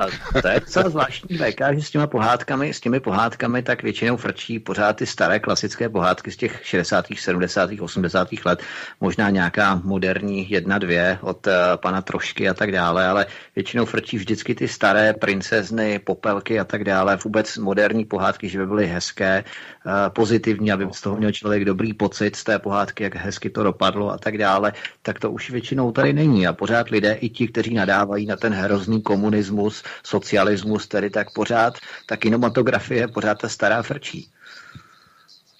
No, je to kvůli tomu, že tehdy se natáčela kvalita s kvalitními herci a s kvalitními režiséry a scénáristy. Prostě, a víte proč? A já jsem o tom dneska psal v posledním článku. Když budujete dům, když budujete chrám, najmete si ty nejlepší z nejlepších. Nejlepší režiséry, nejlepší herce, eh, nejlepší scénáristy, nejlepší kádry. Ale když likvidujete dům, když ho demolujete a sanujete, tak si najmete Ukrajince, kteří mají sotva eh, vychozenou základní školní docházku. S palicemi rozbíjejí to staré. Není potřeba mít kádry na rozbíjení starého.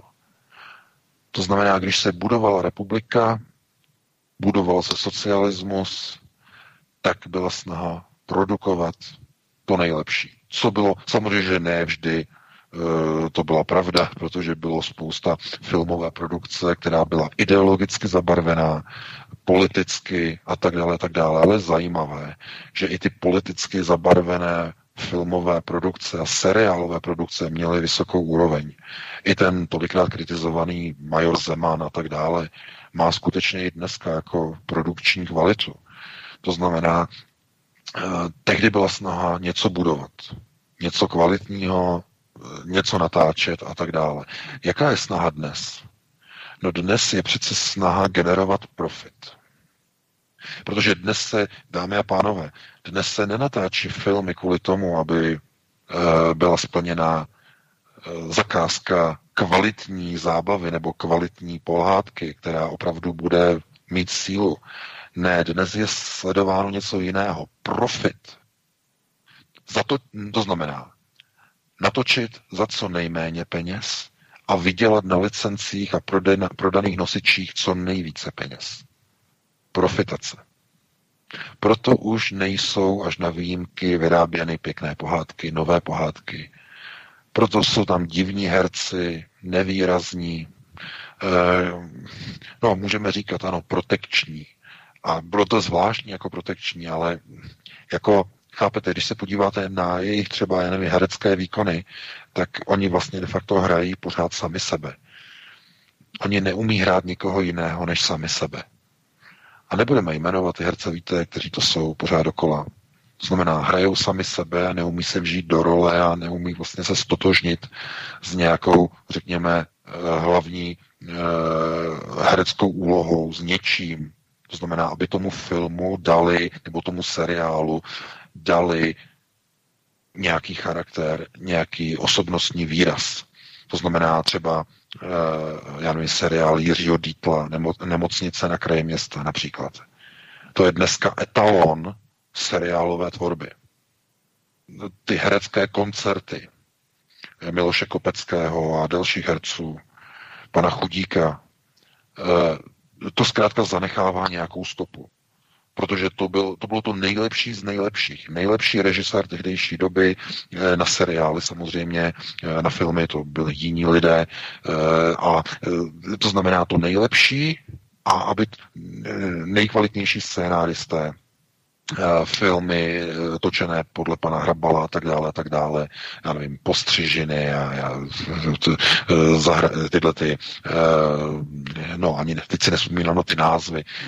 Já bych no, možná připomněl VK, no.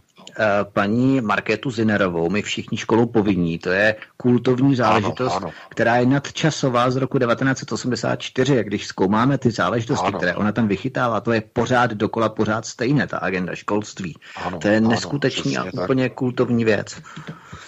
Ano, protože to, je, to bylo vlastně brané přímo z reálí, to znamená z toho, jaký je život, to znamená, tam nebylo nic umělkovaný, bylo to přesně tak, jak to ve skutečnosti fungovalo. No a ty lidi to oslovilo. Proto ty takzvané v uvozovkách z té hnusné komunistické doby, proto ty všechny ty české televize a všechny ty další televize to neustále pořád točí, točí a točí dokola. Vysílají, teda nemyslím točí, ale vysílají pořád dokola. Pořád. No protože to je nadčasové a nestojí to žádné peníze. Už to jednou bylo zaplaceno, takže oni už to jenom pouští. No a podívejte se, eh, já nevím, eh, vezmete si veselohry, jakoukoliv veselohru, když se řekne, já nevím, třeba e, osudy dobrého vojáka Švejka, poslušně hlásím, ta, ta dvojdílná série e, vlastně s Rudolfem Hrušínským v hlavní roli, natočená v 50. letech. No, e, to je, to je kultovní záležitost se Švejkem. To je kult, to je kultovní záležitost. Jednoznačně. No, každý rok pravidelně je to vysílaný eh, většinou o Vánocích a tak dále, jako veselohra tohleto. A zkrátka, eh, tohleto jakoby drží nějaký etalon. Eh, no, je otázkou, jak dlouho budou vysílány a jestli za 10, 15, 20 let budou vysílány ty pohádky, které byly natočeny v těchto letech od různých těch zvláštních režisérů s, různými herci, různé kvality a tak dále a tak dále. To je otázka. Každopádně už přetahujeme, budeme muset končit. já, tohleto. Eh, já bych teda chtěl eh, poděkovat tobě Vítku i poděkovat tobě Jirko za dnešní vysílání, eh, za celý rok, za celé vysílání. Doufám, že jsme celý rok přinášeli našim posluchačům zajímavé informace. Budeme v tom dáli pámbu pokračovat i příští rok. Eh, příští vysílání nejbližší po novém roce bude 11. ledna v pátek, to znamená za dva týdny. A eh, já vám tedy přeji krásné prožití vánočních svátků, veselého Silvestra, eh, šťastný nový rok. No a eh, uslyšíme se za dva týdny a opět probereme již v novém roce aktuální politická témata. Takže vám, posluchačům Svobodného vysílače CS, vám, čtenářům Aeroto.cz a eh, všem našim podporovatelům a přátelům přeji co nejlepší vkročení do nového roku 2019. Nyní vám přeji krásnou dobrou noc. Já se také připojuju. Všem vám, vážení posluchači, děkujeme za vaši neutuchající podporu, kterou jste nám věnovali po celý rok, jak našim pátečním uh, seancím, bychom možná řekli od 19 hodin po 19. hodině, tak i celému svobodnému vysílači za vaše finanční příspěvky vám rovněž děkujeme, protože bez vás, bez vašich třeba i 100 korunových částek, které nám pravidelně zasíláte každý měsíc, bychom nemohli přežít ani další následující měsíc. Takže děkujeme vám za přízeň, děkujeme vám za uh, telefonáty, za vaše reakce, že nám voláte, že nám píšete. Uh, zdravím všechny posluchače svobodného vysílače uh, i čtenáře Aeronetu, TBVK, moc děkuji za spolupráci. Myslím, že je to velmi plodná spolupráce, že mnoha lidem otevíráme oči. A já bych jenom nakonec řekl takové, řekněme, vzkaz do nového roku, Protože co si o nás pomyslí budoucí generace, o nás, o naší době, o současném umění, pokud jsme se bavili o tom umění. Minulé generace nám zanechaly díla literální, literární, hudební, malířská, divadelní, filmová, architektonická, která obdivujeme dodnes. Jenomže dnes se zdá jakoby všechno krásné, estetické, zajímavé, originální, hezké a logicky strukturované, smysluplné bylo spíše na závadu. Teď převládá trend nudně blábolit, žvanit, tlachat, zošklivovat, malovat blátem nebo výkaly, dekonstruovat, dělat umění z převráceného záchodu, znesvěcovat kostely, trhat vlajky, věšet trencle na hrad, umístěvat na podstavce příšernosti sochy se styčeným penisem, stříkat na zdi grafity, ukazovat styčené prostředníčky. To je ta postmoderní doba. Přejme si, aby příští rok bylo krásnější, aby rok 2019 byl hezký, abychom mohli přinášet informace, které nás baví a nás tohle taky baví byť jsou to negativní eh, ve skrze informace nebo informace, které jsou reálné, bohužel s negativní konotací, ale příští rok byl hezčí a zároveň vám přejeme hezké prožití Vánoc, nového roku, šťastný eh, a úspěšný nový rok 2019 a jak už VK řekl, 11.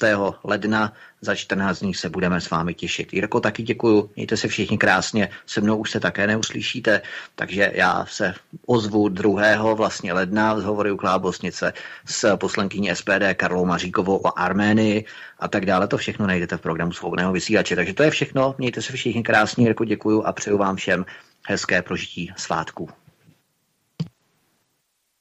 Ano, tak to je úplný závěr posledního hovory od Klábosnice a neb co týden vzal v tomto roce. A velice rád spolupracuji a samozřejmě děkuji všem pohotovým posluchačům, kteří poslali odkazy na to o tom, o tom, že se nesmí pomlouvat ty FOMO. Takže děkuji a víc takových posluchačů do dalšího roku doufám. Takže se zatím mějte, díky, že jste poslouchali a vám, kterým se líbila písnička Roxeťáků, tak chci říct, že pokračujeme dál v, eh, v páteční párty předvánoční a bude velice zajímavá, takže tím vás na to zvu. Poslouchejte dál, mějte se fajn a vše nejlepší do nového roku 2019 přeje Jiří ze studia Klatovy. Naslyšenou.